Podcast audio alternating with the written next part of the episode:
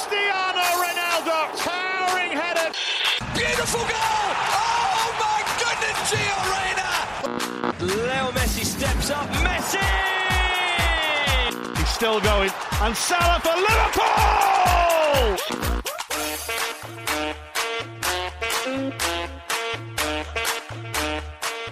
سلام سلام، شما دارید به اپیزود بیست و دو از فصل پنجم رادیو آفساید گوش میدید. اپیزودی با حضور من سینا و علی، امیرحسین، مرتضی و همینطور آراد. تو این اپیزود در مورد چهار لیگ برتر اروپا، اتفاقات و حواشیشون مفصل صحبت میکنیم. اگه اولین بار به ما گوش میدین، باید بگم که رادیو آفساید یه پادکست خودمونیه با تمرکز بر فوتبال اروپا که توش تلاش میکنیم از زوایای مختلف به مسائل فنی، حاشیه‌ای، پشت صحنه و مدیریتی این بازی زیبا بپردازیم. همینطور گهگاه در مورد وضعیت فوتبال ملی ایران هم صحبت میکنیم. رادیو آفساید رو میتونین از طریق کست باکس، اسپاتیفای، اپل پادکست، گوگل پادکست و بقیه اپلیکیشن‌های پادگیر گوش بدید. همینطور میخواستم ازتون درخواست کنم که در یوتیوب کانال رادیو آفساید رو سابسکرایب کنید و در توییتر، تلگرام، اینستاگرام ما رو دنبال کنید. و از همه مهمتر فراموش نکنید که ما رو به دوستانتون هم معرفی کنید. مرسی که به ما گوش میدین، دمتون گرم. بریم و بحث این اپیزود رو آغاز کنیم.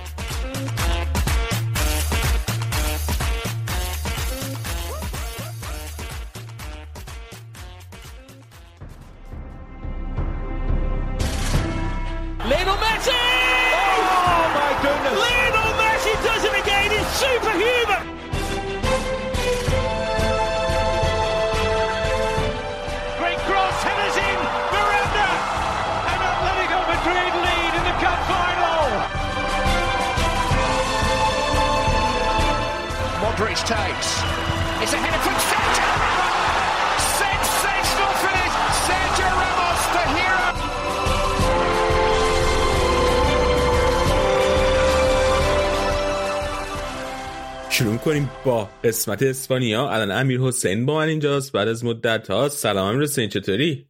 سلام علی، به تو همه شنونده ها. خیلی چاکریم، خیلی دلم تنگ شده واسه رادیو آف ساید. آن سایت شده بودم یه مدتی، ولی خوشحالم که هستیم و حالا دیگه الانم که بازی باختیم اومدیم که گردن گیری کنیم. یه مدتی گفتی آن سایت شده بودم، یعنی چی؟ نه نبودم دیگه. ببین یه قسمت همینجور که شنونده هم که بدونن و خودت میدونی، خیلی از قسمت تایه، یعنی خیلی از بخش های رادیو آفساید الان دیگه داره اروپا ضبط میشه به کمک آراد و سینا و شرق آمریکا که مثلا تو باشی. برای همین خیلی الان سخت تر شده که من از غرب هم جوین بشم و باشم اکثر اپیزود ها رو، ولی هر بار که میام خوشحالم. الان رفت غرب آمریکا، غرب آمریکا بهتر یا شرق آمریکا؟ از این جهت که میتونیم رادیو آفساید ضبط کنیم شرق بهتره. نه اون جهت رو ول کن، کلا آب و هواش خیلی بهتره غرب آمریکا واقعا. آره تو بوستون رو، دی سی رو، بالتیمور رو، بالتیمور دوست داشتنی رو فروختی به بی‌اریا. بعد زمان است. یه نقشه هست. یه نقشه سان فرانسیسکو هست به میزان چیزه از این ایموجی های چیزه بیادبی، ایموجی های قهوه‌ای مدفوع. بعد هرچی توی یه سری نقاط سان فرانسیسکو خیلی از اون ایموجی ها زیاد میذاره واسه اینکه خیلی مثل اینکه بو میده، بوی دستشویی یا اینا میده. بعد خیلی وضع سان فرانسیسکو خرابه توی نقشه نسبت به یه سری جای دیگه آمریکا. من خدا رو شکر هنوز اونجا آیه بعد سان فرانسیسکو نرفت، بعد بوی سان فرانسیسکو نرفت. من فاصله دارم خودم چهل پنجاه دقیقه از اونجا پایین ترم. آره آره خیلی هم گرونه اونجا دیگه. حالا خیلی گرونیه. آره واقعا خیلی گرونیه چون که اکثر نمیشه خرید. اکثر این شرکت های تکنولوژی اینجا رو اومدن غارت کردن و خیلی همیشه گرون کردن، واسه گرونی خیلی از اینا شدن واقعا. بیا بیا بریم سراغ ال کلاسیکو. پنجمین ال کلاسیکو پایا پیرو باختین امیر حسین، چه حسی داره؟ ببین اینو که تو گفتی من نشمرده بودم، بعد حس حسم هم به حالا شاید به اونایی که میشد ببریم مثلا بعد باختیم، حس بدتری داشتم، بعد مثلا به یه سریش که هیچ امیدی نداشتیم، واقعا ضعیف بودیم، حس خیلی ناامید کننده‌ای داشتم. بارسای الان شاید تیم تو نتیجه گیری تیم ناامید کننده‌ای بوده، ولی داره یه روی دیگر سکه رو هم نشون میده. روی دوم سکه واسه بارسا الان اینه که خیلی امیده به آیندهشون شاید میشه گفت زیاده، با مثلا جوانایی که میان و یعنی سن یعنی میانگین سنی تو اکثر پستا، بعد اون جوانایی که خوبن نسبت به سنشون و مثلا شانس چیز جوونه برتر شدن چیه اونا به بلندورم جایزه پدری هم گرفیک شو از اینا. دو تا دو تا جایزه است، یکیشو همین فرانس فوتبال میده، یکیشو هم چیز میده پسر طلا، پسر پسر طلایی چیه چیز، آره یه همچین اسم داره. یکیشو اون اصلیه رو که قدیمی طرف فکر کنم چیز میده، توتو اسپورت میده اگه اشتباه نکنم، یه یه نشریه ایتالیایی میده، مطمئن نیستم کدومش، پسر طلا یه چیز دیگه است ولی آره اون تا دقیقاً پسر طلا هم نمیگن، یه چیز دیگه میگن که آره یه چیزی میگن که درست بشه. آره و پدری که گرفت کی بود دیگه؟ اون سه تای چیز فاتی هم بود نه؟ فکر کنم سه تا اونام ست اونام اول تاپ تری مشخص میکنن بعد نفر اول، درسته؟ نمیدونم ولی فاتی قطعا نبوده جز سه تا، فاتی کل سال مصدوم بوده. چه جزایی آخه؟ مصدوم. یعنی مثلا یه همچی بازی کنه مثل پدری، فاتی، الان نیکو، گاوی اینا تو ترکیب بارسا و حالا روی کرده جدیدشون که حالا بگی مثلا ژاوی آورده، چقدر وقت بود نیومدن رادیو آفساید، فکر کنم از وقتی ژاوی مربی شده من نیام الان یادم. خب پس نظر آره اوکی آره همون دارم این روی دومو که بگم مشخص میشه که نظرم چیه. این بازیکن‌ها خیلی امیدواری به تیم میارن، یعنی واسه هوادار بعضی وقتا اینه که خب نتیجه نمیگیری و هیچ امیدی به نتیجه گیری مثلا تو سال آینده هم واسه تیمت قائل نیستی و سالهای آینده. به نظرم از نظره حالا تا حدی مدیریتی، بعد مربی و بعد بازیکن، تو این تو هر سه سه شاخه تو میتونی به عنوان هوادار بارسا امیدوار باشی، چون که مدیریت داره بهتر میشه، تصمیمات بهتری دارن میگیرن راجع به حقوقا، تصمیمات مدیریتی که چه بازیکن باید برن، اون صورتهای مالیشون رو سبک‌تر کنن و مثلا به هر قیمتی با هر بازیکنی تمدید نکنن، مربی حالا جدیده و یه سری از بازیکن‌ها رو تونسته ابقا کنه، یه سری بازیکن‌ها رو داره بهشون بیشتر فرصت بازی میده و خب خیلی جوونا که اون تو تیم هستن تو تو هر سه شاخه میتونیم امیدواری و واسه آیا واسه بارسایی قوی دیدن در مثلا سال‌های آینده امیدوار بشی. ضمن اینکه حالا سوپر کاپ هم که گفتی باختیم، ولی الان هنوز امیدا تو دو تا لیگ که خیلی بالاست، حالا کوپا رو ما امیدواریم همیشه، بعد از طرفی به یوروپا لیگ من خیلی خودم شخصا امیدوارم و توی حالا بگی توی لالیگا هم هدف اصلی این باشه که تیم نتیجه بگیره و اون سهمیه بگیره حتما و این جوونا بیشتر بازی کنن و اینا، شاید یه نتیجه موفقی واسه با واسه ژاوی خواهد اگه مثلا دوم بشه که دیگه چه بهتر. فکر میکنم تا حدی خیلی سخته که بگی شانس قهرمانی نداره و عملاً چیزی، ولی اگه مثلا بتونه دوم باشه از بقیه تیمای مدعی بزنه جلو، این موفقیته و اینکه بازیکن‌های جوونش بیشتر بازی کنن و یه کسایی مثل فاتی که حالا از مصدومیت میان و اینا دوباره برگردن به اون فرم خیلی خوبش. خب ببین همین مسئله امید و اینا که گفتی، بعد اینکه بازی تموم شد من دیدم تو فضای مجازی بالا هم بین طرفدار ایرانی بارسا هم بین طرفدار غیر ایرانی بارسا خیلی خیلی خیلی امیدواری بالا بود و از بازی با اینکه باخته بودن راضی بودن، خیلی استدلال می‌آوردن که با اینکه باختن ولی یک پیروزی روحی به دست آوردن، یه مورال ویکتوری به دست آوردن، نمی‌دونم ترجمه فارسیش دقیق چی میشه، از نظر روحی روانی پیروزی به دست آوردن. میخوام ببینم که نظرت چیه، واقعا بازی جوری بود که با وجود باخت بارسا براشون یه مورال ویکتوری بود ببین باخته امیدوار کننده ای بود ولی ولی باخته تو توی ال کلاسیکو خیلی سلبریشن نداره، یعنی هر جا به بازی با هر پتانسیلی تو به بازی تو هر جامی به بازی، حالا مهم نیست که جام تو عربستان تو هر ورزشگاهی به بازی تو باختی بعدم باختی، یعنی یه بازی مهمه به رقیبت باختی. من اونجوری سلبریشن توریو چی میگن جشن گرفتن بهش نگاه نمی‌کنم، ولی چیزای تو تیم وجود داره که اونا میشه جشن گرفت، ربطی به خود بازی ربطی به برد و باخت بازی نداره، بیشتر ربط به این داره که کیا بازی کردن. فکر کنم حالا مثلا فران تورس گذاشته بود تو ترکیب از اول که فکر کنه این حس به وجود بیه که به همه ثابت کنه که این آقا ریجیستر شده و میتونه بازی کنه و اینا و واقعا هم حالا اون جواب نداد، ولی اکثر کلا بارسا نیمه اولام خوب نبود ولی اکثر جوانای ترکیب میخوام بگم خوب بودن، در حد انتظارش بودن، برای همین هم حالا این اینو سلبریت می‌کرد. بذار مورال ویکتوری منم بگم نظرمو.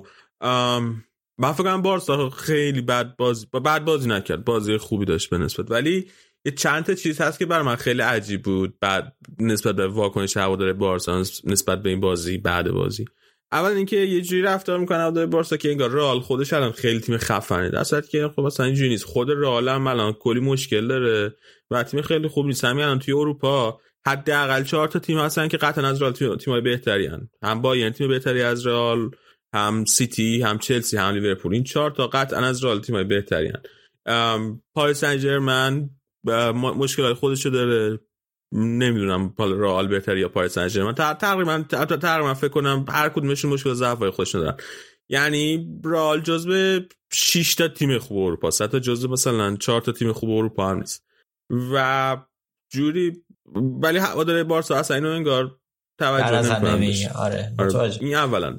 بعد اینکه یه جوری ر...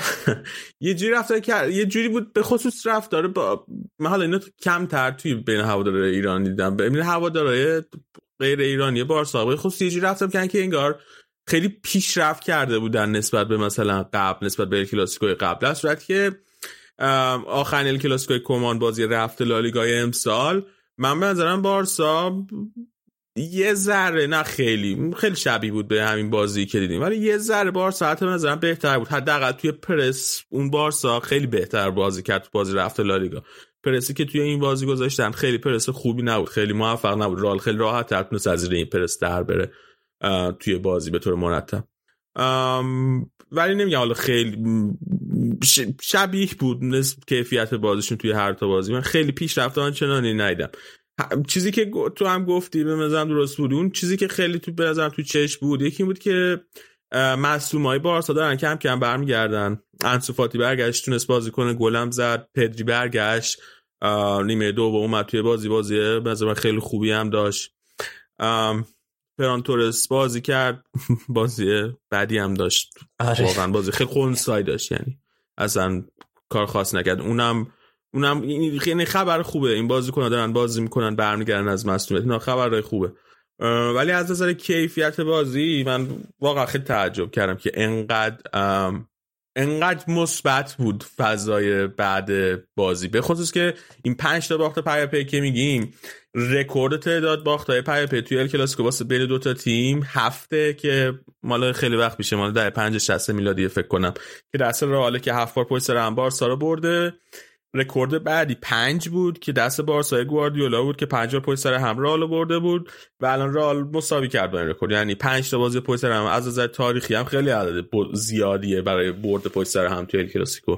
فکر کنم یک دیگه‌اش با آنچلوتی بوده، نه به غیر از سه تاشو زیدان برده، دو تاشو آنجلوتی. من یادمه که دور باختایی که جلو زیدان داشتیم این بود که ما خیلی کم موقعیت ایجاد می‌کردیم و حالا یکی از یه فرق اصلی این باخت اولی که باختی بود که دوتا کام بک، یعنی عملاً بازی بارسا بعد از این که یه دلیلی هم که مثلا شاید بشه گفت که یه نوع جنگی تو تیم دیدن و خود امیدوار شدن این بود که بارسا دوبار عقب افتاد و دوبار جبران کرد، دفعه سومی که عقب افتاد هم یه موقعیت حالا آن سوفادل راجع بعدن راجع صحبت میکنیم که داشت که مثلا میتونه برگردون دقایق صد و چهارده پانزده بازی بازی رو برگردونه و این جنگ یه تیمو نشون میده. جنگ تیم ژاوی به نظرم خوب بود و حالا میگن فایت رو ترجمه میکنم جنگندگی تیم بیشتر جنگ جنگندگی. آره دوبار برگشت دوبار عقب افتاد دوبار برگشت خوب بود ولی تو یه, یه چیزی که داشت این بازی نسبت به بازی ال کلاسیکو رفت لالیگا امسال این بود که توی توی ده دقیقه پانزده دقیقه یا ده دقیقه الی پانزده دقیقه اول نیمه دوم بارسا خیلی خوب بازی میکرد. توی اون بازی رفت هیچ دقیقه اینقدر خوب بازی نه هیچ توی هیچ بازی اینقدر بارسا خوب بازی نکرد ولی میگم فقط همون ده پانزده دقیقه بود و بقیهش به نظرم اصلا تعریفی نبود. حالا بیاریم سراغ خود بازی اگه موافقی. نیمه اول چطور بود به نظرت؟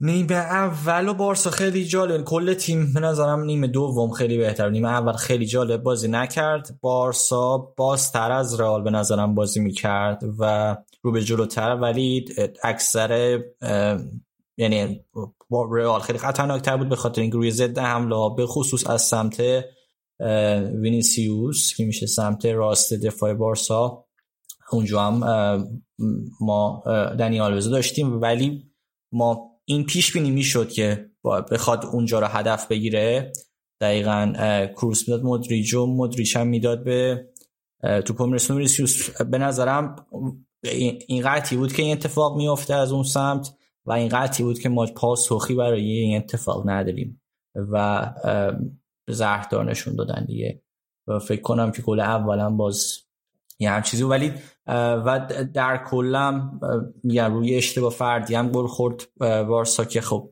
ناراحت کننده بود. بوسکتس انتظار ازش میره که یعنی هیچ توجیهی نیست واسه اون اشتباهی که کرد انتظار ازش میره که بهتر از این باشه به خصوص زیر نظر ژاوی به نظرم جزو بازیکناییه که من خیلی خیلی خوب نبود تو این بازی و خب از وقتی که ژاوی اومده لزوما بهتر هم نشده یه ذره از این جهت نگران کننده است.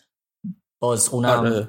باز اونم مثل این که ما میدونستیم وینیسیوس از اونم حمله میکنه مشکلیه که فعلا پاسخی هم نداره کسی هیچ بازی هیچ جای جانشینه بر حقی تو تیم اصلی حتی تیم به اینا واسه بوسکتس نمیشه چیزی گذاشت که ولی یه ذره پدری اومد تا کارش واسون تر شد نیمه دوم و اونم باز بهتر بازی کرد. آره چند تا چیز گفتی یه از روزه خیلی جا نریم. من یکی در دنیال لوسی گفتی من هفته پیشن در دنیال لوس حرف زدم که به نظرم کاملا مشکل داره. ببین کاری که ایجابی داره میکنه به طور مرتب دنیال لوس مشکل چیه؟ مشکلی داره که سنش بالاه نمیتونه واقعا نمیتونه. این کاری که جاوی میکنه با دنی آلوز مرتب داره بهش بازی میده خیلی خیلی شبیه کاریه که زیدان و آنجلوتی با مارسلو کردن توی این دو سه سال و من همیشه رو اصلا بود مرتب دربارش حرف زدم با این تفاوت که خیلی خیلی بدتر داره جاوی اون کار کنه. ببین من مشکلی که با مارسلو دارم چیه؟ من مشکلی که با مارسلو دارم اینه که سنش بالا رفته خیلی افت کرده و توی دفاع که همیشه حالا ضعیف بود ضعیف از قبلم شده توی حملم اون بازدهی که قبلا داشت رو نداره و بازی دادن بهش هیچ هیچ هیچ, با هیچ فایده‌ای برای باشگاه نداره فقط زمان رو تجربه‌ای که میتونه یه دفاع چپ جوونی مثل میگل گوتیرز پیدا بکنه رو داره ازش میگیره. خب این مشکلی که من با مارسلو دارم هر وقت بازی میکنه یعنی حتی حتی اگر یه بازی خوبم بکنه که بوده توی این چند سال بوده که مثلا حالا مارسلو بعضی وقتا خوب بازی کنه حتی اگر بازی خوبی هم بکنه اون ارزش اون دقیقه‌ای که میتونه میگل گوتیرز بگیره و توی بلند مدت تبدیل بشه به بازی کنه خیلی خوب برای رئال نداره اون با... محدود بازی خوبی هم که مارسلو ممکنه بکنه. همین رو من مشکل رو دقیقاً با دنیال وست دارم. دنیال وست یه دفعه کاملا مشکل هر وقت جلوی وینیسیوس قرار گرفت به مشکل خورد. جلوی گرانادا هم هر وقت اسم وینگر چپ گرانادا رو الان یادم نیست ولی هر وقت جلوی وینگر چپ گرانادا قرار میگرفت یک در مقابل یک قرار میگرفت به مشکل برمیخورد از جلو نمیتونست توپ ازش بگیره نمیتونست دفاعش کنه و با اینکه توی بازی با گرانادا یه پاس گل خیلی خوبم داد این اینقدر مرتب بازی دادن به دنیال لوس به نظر من توی بلند مدت من متوجه نمیشم دقیقاً چه چه نفعی برای بارسا داره، به خصوص که یه بازیکن جوانی مثل دست هست که حالا به نظر میاد جاوی اصلا دوستش نداره، ولی اگه به دست بازی بده دو تا اتفاق میتونه بیفته، یا اینکه بهتر و بهتر بشه و شاید بتونه خودش رو اثبات کنه به جاوی و خودش رو تعمیل کنه به تیم، یا اینکه حتی اگه بهتر نشه میتونن حداقل تابستون بفروشنش با قیمت خوبی. الان اینجوری که بهش بازی نمیده تابستونم هم مشتریاش کمتر میشه هم قیمتش افت پیدا میکنه. بنابراین من این مشکل دارم با بازی که به دنیال میده و دنیال اصلا خوب بازی نکرد جلوی رئال.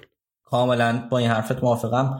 شاید یکی از ایراد داره که من به ترکیب اصلی هم بگیرم حد حواس این بازی، به خصوص وقتی تو فرانتورسو میذاری و و داری نشون میدی که ما میخوایم مثلا با این بازیکن‌ها پشت کن. اصلا فرانتورس که دلیل اصلیش واقعا من فکر کنم همین بود که می‌خواد ساعت پروژیست کرده و بگه ما می‌خوایم با جوونا چیز کنیم، من میتونم با جوونا بازی بگیرم، اینا این بوده. اون وقت چرا میای تو به دنی آلوز بازی میدی؟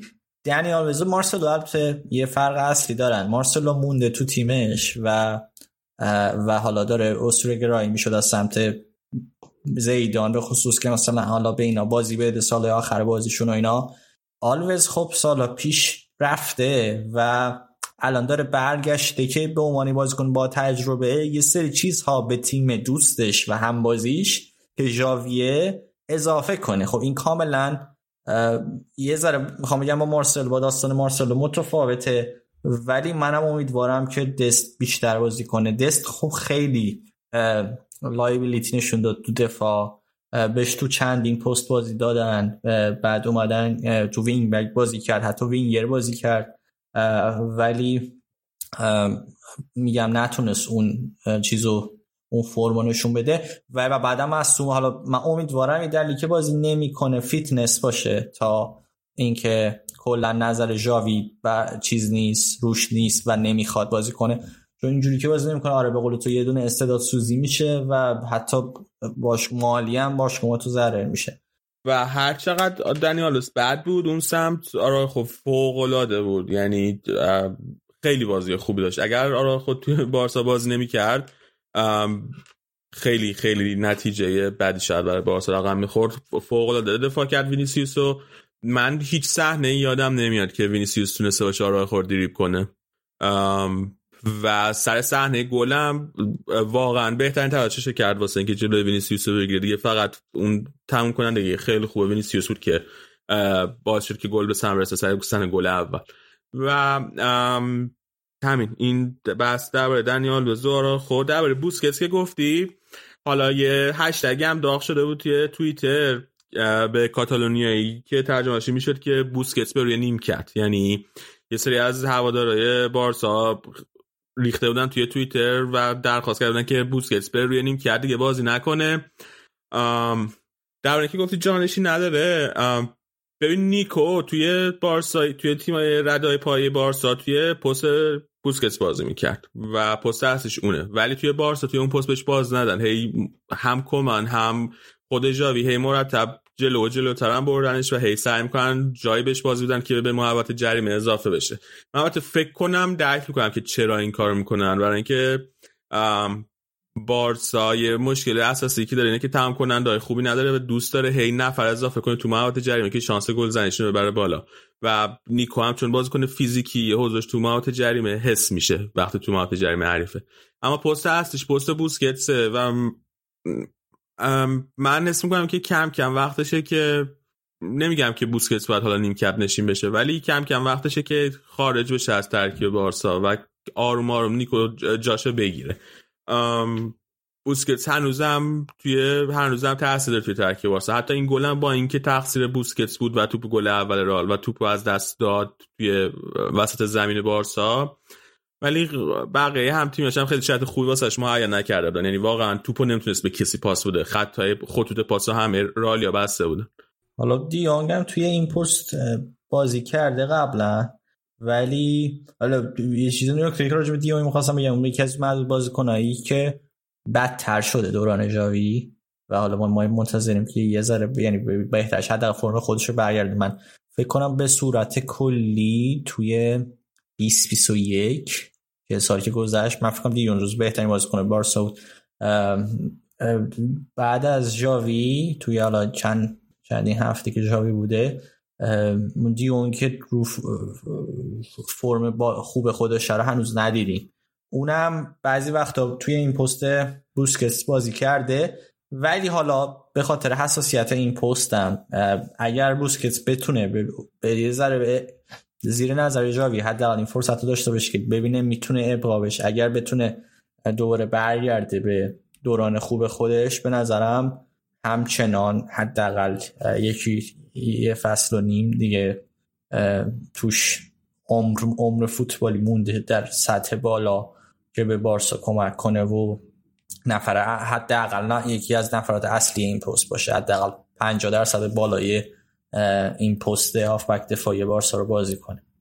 من هنوز فکر کنم که باید خوبه اگه این شانس رو امتحان کنیم که بوسکتس برگرده به دوران خودش زیر نظر ژاوی، و حالا حالا میگم خطای اینجوری هم به اشتباهات اینجوری هم پیش میاد، زنا راحت کننده بود که اینجوری واسه یکی از کاپیتانا پیش اومد. ولی درباره فرانکی، آره فرانکی توی پست بوسکتس بازی کرده، ولی وقتی توی آژاکس بود بیشتر وقتا توی دابل پیوت بازی میکردن، توی یه سیستم بازی میکرد که یه خط هافبک دو نفره، یه پیوت و دو نفره تشکیل دادن جلوی خط دفاعیشون و توی اون پست بازی کرده.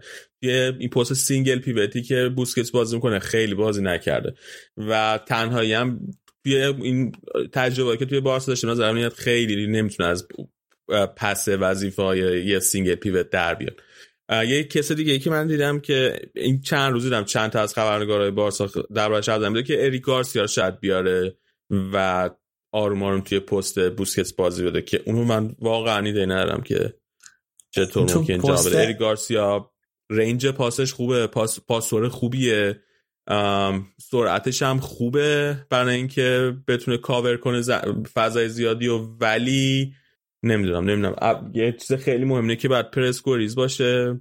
یکی از مهمترین ویژگی بوسکتس پرسکوریزی بود. من نمیدونم که اریک گارسیا مثل بوسکتس یا حتی نزدیک به بوسکتس میتونه بشه توی این زمینه. ببین تو پرس که همین امسال فکر کنم دوتا اخ یعنی این فصل دوتا اخراج داده تو پر... تو پرس و به نظرم حالا محصه سنشه، اونم اونی که بخوایم هی دیگه اون بازی کنه تو این سن جوانی هی بیایم از این باز پست بریم اون پست، تو هیچ پستی هم هنوز جای نرفته. اول بذار تو پست اصلیش یه ذره جا بیفته دیگه، ما اون قدم وقت نداریم که همه چیزو این فصل امتحان کنیم. یه ذره بازیه لیگ داریم که مرگ و زندگی نیست، خب ولی تو دیگه وقتی تو این بازی رفت سهمیه چمپیونز لیگ لازم دارین. من فکر کنم من میخوام بگم فعلا هنوز مرگ و زندگی نیست و من فکر میکنم با شرطی که تیم‌ها دیگه دارن بارسا میتونه راحت سهمیه رو بگیره. ولی اگر حالا امیدوار باشیم به آینده و فکر کنیم که بارسا داره مدعی میشه تو کوپا دل ری، داره جزو مدعی یوروپا لیگ باشه و بخوایم اینقدر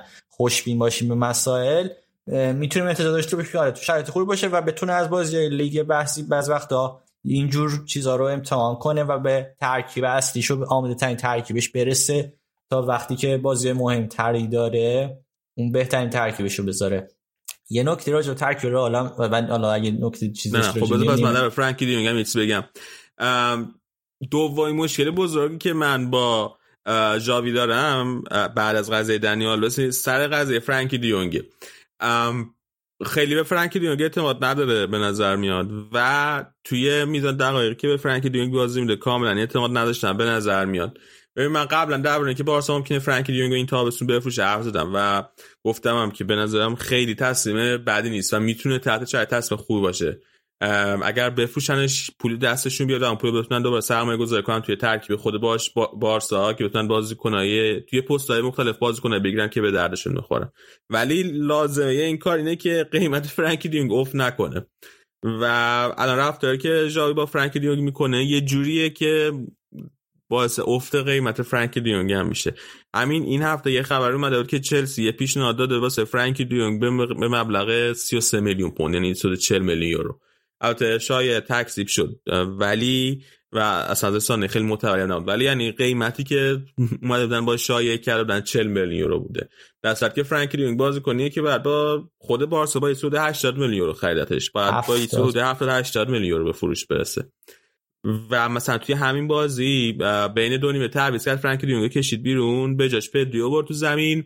خب پدری خیلی بهتر از فرانکی دیونگ بازی کرد، من حرفی ندارم، خیلی عالی بود پدری واقعا، به خصوص که تازه از معصومیت برگشته بود.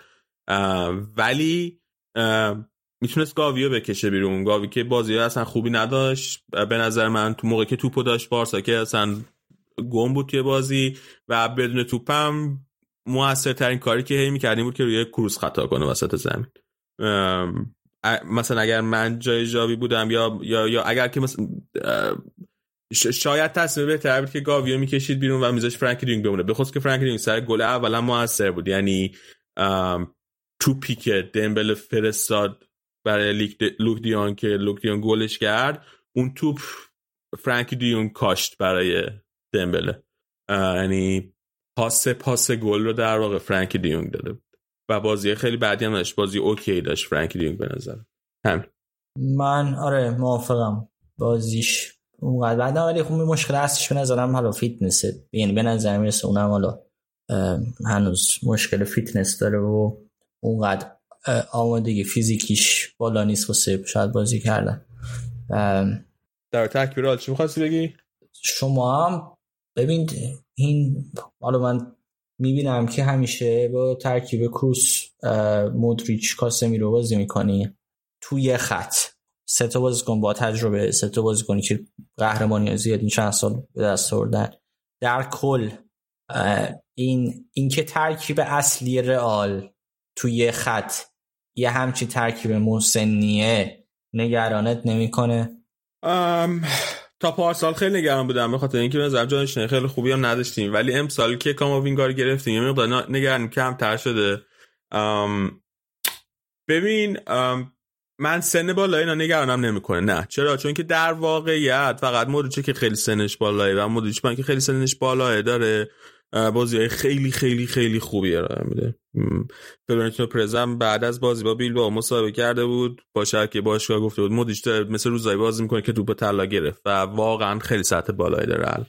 ام تونی کروس و کاسمیرو کاسمیرو که زیر سی سال فکر کنم تازه داره نزدیک سی میشه یا شاید تازه سی رو رد کرده، یعنی خیلی سنش هم بالا نیست، حداقل چهار پنج سال دیگه میتونه بازی کنه و کروس هم حداقل دو سه فصل دیگه میتونه بازی کنه.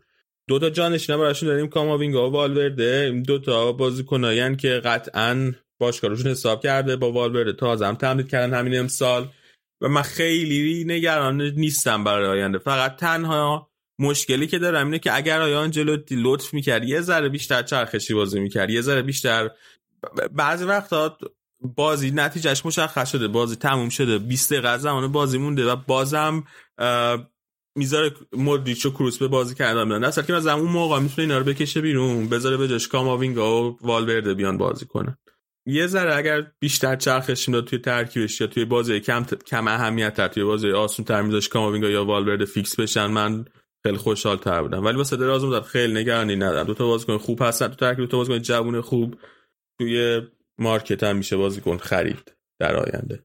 ماکس یعنی که آنچلوتی هم اومده که ببره، خب حالا از نظر سنی هم حالا اونو با ژاوی مقایسه کنی خیلی دنبال این که آینده باشگاه رو بسازه که نیست. ژاوی اون برگشت تیم بچگیشو الان داره دنبال حتی یه آینده طولانی مدته به عنوان مربی با باشگاه، برای همین می‌خواستم این این تفاوتم تو ذهنم اومد که بگم نه کوری نبودی نه نه به فکر آینده یه طولانی مدت باشگاه. فقط اونجا که دنیال وز سی و هشت ساله رو بازی میده فیکس، دنیال سه تا چهار تا بازی پشت سر هم فیکس بازی خوب بازی کرد، ببین پاس گل داد، بعد درم همین سه صد لگ از دادم گل دادم، اون قدم افتضاح نبوده. حالا دفاعی این بازی خب با بعد کسی هم من نه که کدوم دفاع راستی الان میتونه وینیسیوسو مهار کنه، کدوم دفاع راستی حتی یک بار هم تو طول بازی نمیتونه وینیسیوس رو مهار کنه. تو همین بازی با بیلبائو دفاع راست بیلبائو کاملا وینیسیوس رو مهار کرد.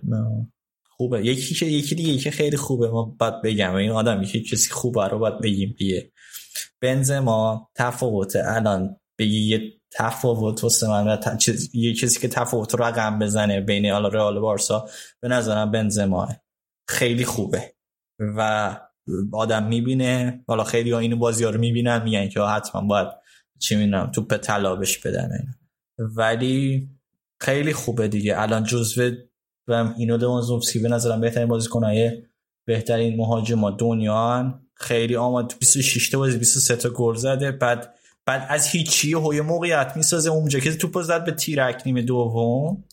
واقعا نمیدونم ایکس چی چقدره، ولی توپ از وقتی توپو گرفت میچرخه میزنه و همه چیزو ببین از چی من کره گرفت، از هر چیزی ماکسیموم میکشه بیرون، از هر موقعیتی توی خط توی محوطه جریمه به نظرم ماکسیمومو استخراج میکنه از هر موقعیتی و این قشنگ تعریف مهاجم خوب و زهردار همینه دیگه.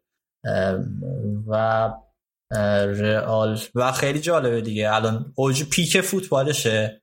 خب پیک فوتبالش تو این سن و ساله، پیک فوتبالش بعد از رفتن رونالدوه و یه جورایی حالا تیم تیم بنزماست.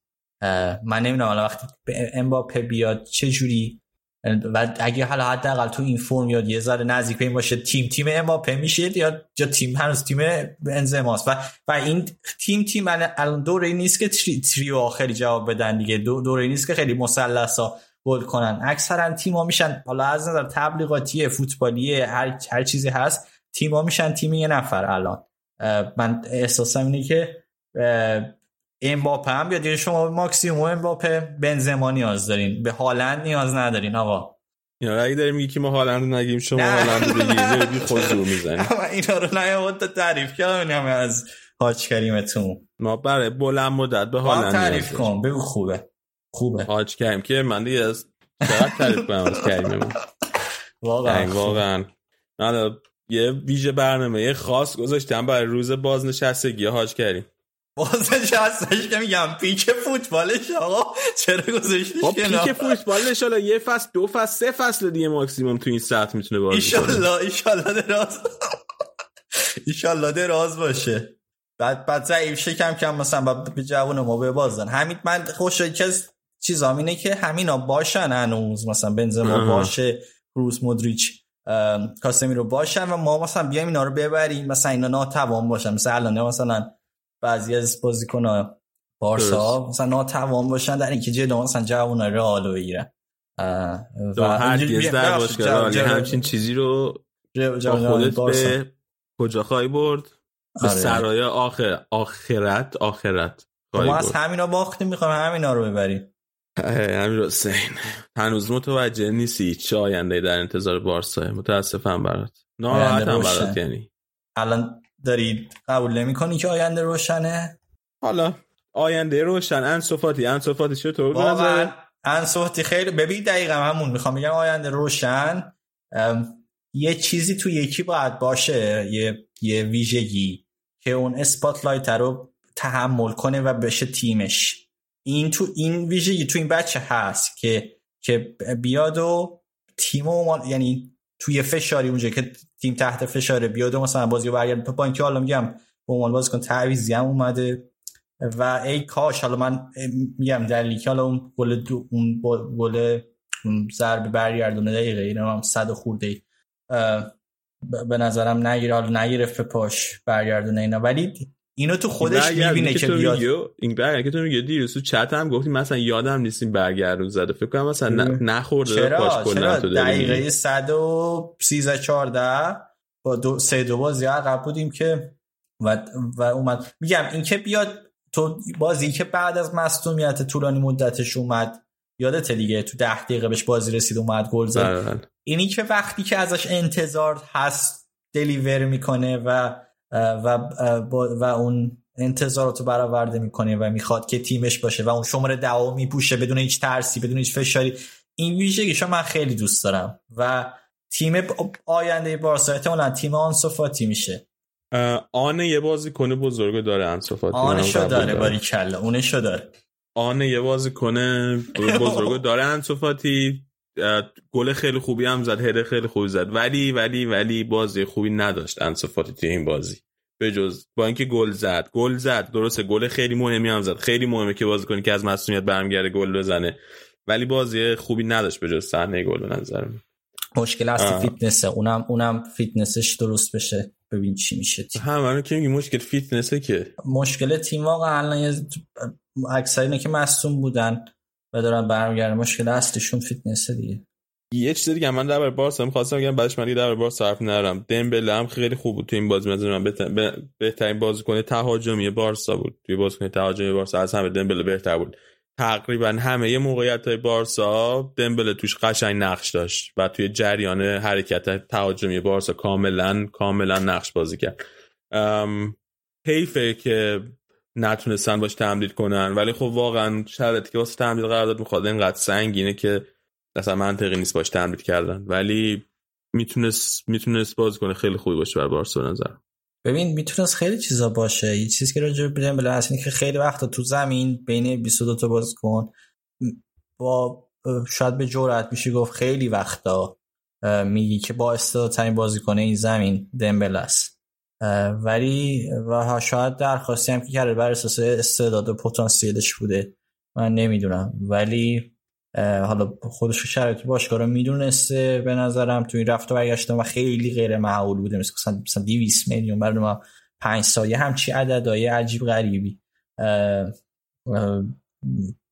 دنباله همچی پولایی بوده و شاید تا یه حدی هم خودش در جریان نیست که واقعا چی کار کرده توی این چند سالی که بارسا بوده، تو پنج سالی که بوده، و و بر اساس اون ارزشی بازی کنین، بر اساس اون چیزی که اتفاق میافته دنیای واقعی. و آیا تیم تیم دمبله شده؟ نه. آیا دمبله پتانسیل بالایی داره؟ بله. تو این بازی هم حالا خیلی بالا شوت ضربه‌ای که مثلا چارچوب میزد خیلی حالا بعضیش فاصله داشت، بعضیش خودخواهانه بود، بعضیش شکم سیر، ولی اینکه ضعف داره، اینکه باعث بشه بارسا بارسا تو بازی بمونه، به نظرم اینکه دلیل اصلی شاید دمبله بود. من شو حالا شاید من با نگاه جهت دار نگاه میکنم، به خاطر که دیگه مشخص بود وقتی بازی شد که دیگه احتمال تمدید باهاش به دلایل شرایطی که گذاشته کمه، یه ذره مثلا از چشم افتاده بود و بازیش به چشم نیومد، ولی خوب بود در کل، بد نبود. بشه امتیازی که گرفته هم خوب بوده. آره امتیازی که همه جا گرفته خوب بوده. این فوت موبا فکر کنم بهش هشت و شش داده، بالاترین امتیاز بین بازیکن‌ها بارسا. من من بدم به حالا آنسو رو دادن هفت یک، من به آنسو امتیاز بیشتری میدم با با تمام تفاصیلی که حالا مصدوم بود و اینا، به وزنی که بلند کرده به نظرم تو این بازی. حالا با سر... باختیم اصلا دیگه چه امتیازی بدی؟ سر این گل اولتون واقعا لوک دیونگ خیلی بهش نامرده میشه. همه برداشت کردن که شانسی گل زده و اینا، ولی واقعا تنهای سر که ببینی قشنگ با برنامه، یعنی از عمد کاملا میره اون از پشت سر میری تا میاد نزدیک پاشه میاره جلو و کاملا با برنامه چیز میکنه. من خیلی به نظرم گل خوبی زد، گل زیرکانه زد لوک دیونگ و مثلا ازش حرف نمیزنن و اینا، گناه داره بچه. گل با پای با پا گل زد که خوب بود. حالا اینکه توپو زدن به پاش نمیتونه بزنه، میگن بهترین پای تخصصی سرشه، ولی دوتا هده خیلی بد زد، دوتا هده توی موقعیت خیلی خوب گیرش اومد نتونست گل کنه. یکیش خیلی شبیه موقعیتی بود که انسو فاتی داشت تو همون نیمه اول. نه یه ذره کمالات نسبت بهش میشه، ولی فکر کنم ژاوی گفته بود تو کنفرانسش که باز یکی از بازیکن اصلی ما خیلی روش حساب میکنه. در کل اگه بازیکن نداری، یه سری مصدومن، بازیکن اصلی واسه یه پستی چیز دیگه، من دلیل اینکه برن مثلا همه کامنت بذارن که آقا این فلانه این بیسایل ما چه غلطی اون نداری دیگه. وقتی بازیکن نداری توی یه پستی، یکی از مهمترین مصدوماتون ولی برگشته، بریت ویت کبیر داره به تمرینات اضافه میشه، داره برمیگرده، ولی حالا اونم معلوم نیست باز چه فرمی داشته باشه و خب خیلی سختم میشه. حالا باگه آنسور هم در نظر بگیری که بشه بشه بهش زمان خوب برسه، به نظرم چیزی که یه چیزی که قطعی راجع به مهاجما و خط جلوی بارسانی که به مرور زمان دمبله رو کم میکنن دیگه، به مرور کم تا کم تا بازی میرسه به دمبله. حالا برای اگه سعی کنن تو فرمش نگه دارن که بازی حساس بذارنش، ولی به آنسو خیلی بازی خواهد رسید، باید با منفیس و لوک رقابت کنه رایت ویت. خب درباره رئال درباره رئال فقط من خواستم یه درباره کارواخال حرف بزنم. کارواخال بازی کرد، بعد بازی هم متاسفانه دچار کرونا شده بود، نتونست تو به فینال برسه. منم خیلی به کارواخال انتقاد کرده بودن تو فضای مجازی هواداران رئال، واقعا خونم به جوش اومد. این بچه تازه از مصونیت برگشته بود، بازی خیلی خیلی خوبی هم کرد تا جایی که تونست، چون آسنسیو که قبونش برم هیچ وقت حس نمی‌کنه که بعد تو دفاع هم کمک بکنه، تا جایی که تونست جلوی دمبله رو گرفت و واقعا گناه داره. من نمیدونم با کارواخال مهربون باشین.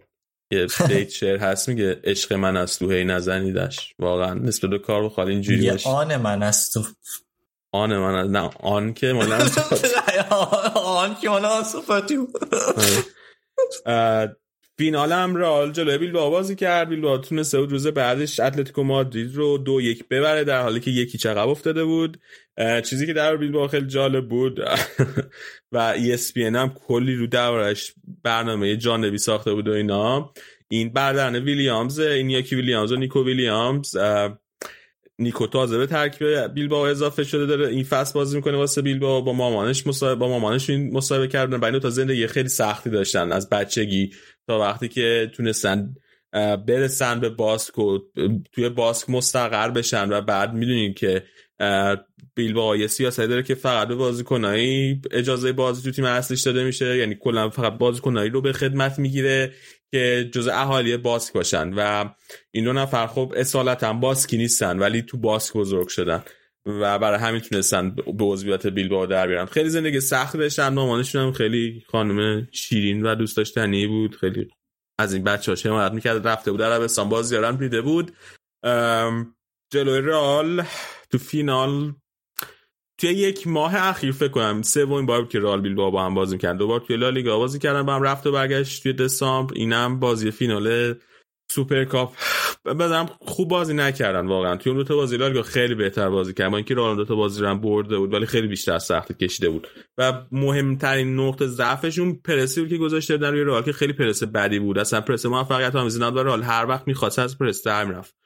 کاسمیرو هم بازی خوبی داشت توی این بازی با اینکه تیم تحت پرس بود ولی نتونستن خوب پرس کنن کاسمیرو رو که معمولا بازی کنیه که تیمای حریف اگر بخوان خط هافبک رئال پرس کنن کاسمیرو رو پرس میکنن. بهترین بازیکن رئال، بهترین بازیکن زمین مودریچ بود.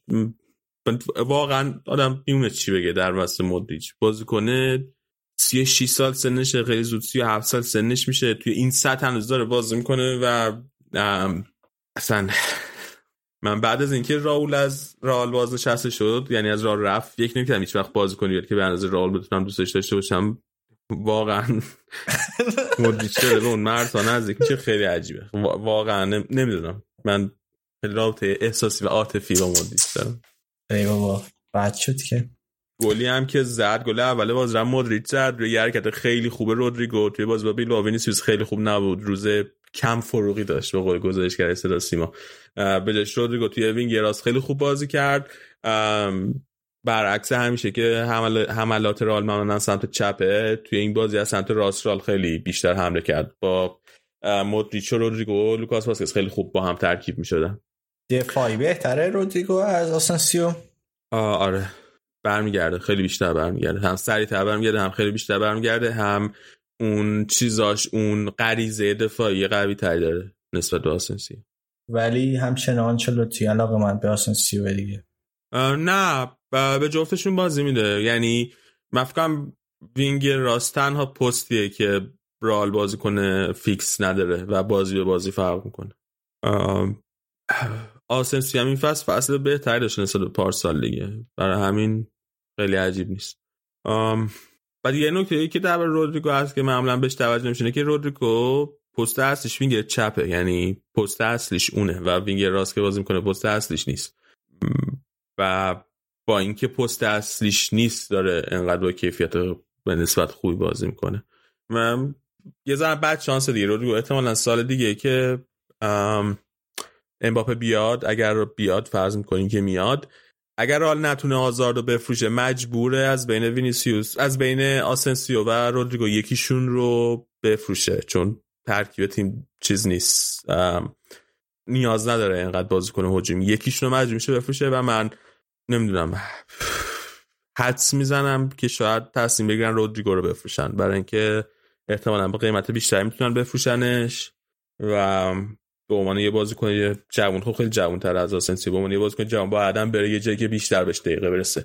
و جالبه که رودیو خودش خیلی رئالیه، یعنی از مشخصه از بچگی رئال بود. یوتیوب یه سری کلیپ هست باشگاه پر کرده پخش میکنه، از این مثلا کویز میگیره از بازیکن‌ها، قشنگ مسلطه. مثلا تاریخ مثلا بیست سال اخیر رئال کاملا مسلط بود توی این کویزا، مشخصه که از بچگی رئالی بوده، عکساش هم از با لباسای رئال. بیست و یک سالش هم هست و خیلی آینده داره. از تیم ملی برزیل هم خیلی خوب. اینا گفتی که رودریگو رو داشتی گفتی باباش از آره بابای رودریگو از دنیال وست سنش بیشتره. باباش سنش بیشتره یا کمتره؟ از از دنیال وست کمتره. ببخشید اصلا از دنیال وستش کمتره. آره یعنی دنیال وست از بابای رودریگو سنش بیشتره. دنیال جای بابای رودریگو. ببین بعد ببین باباش تینیجر بوده به دنیا اومد، چون این آره یه سالش سال بوده، زیر ده سالش بوده باباش آره. به دنیا اومده آره. شانزده سال یه زوج کردن، بعد تو سی سال ازدواج نکردن اینا دینان بالاخره.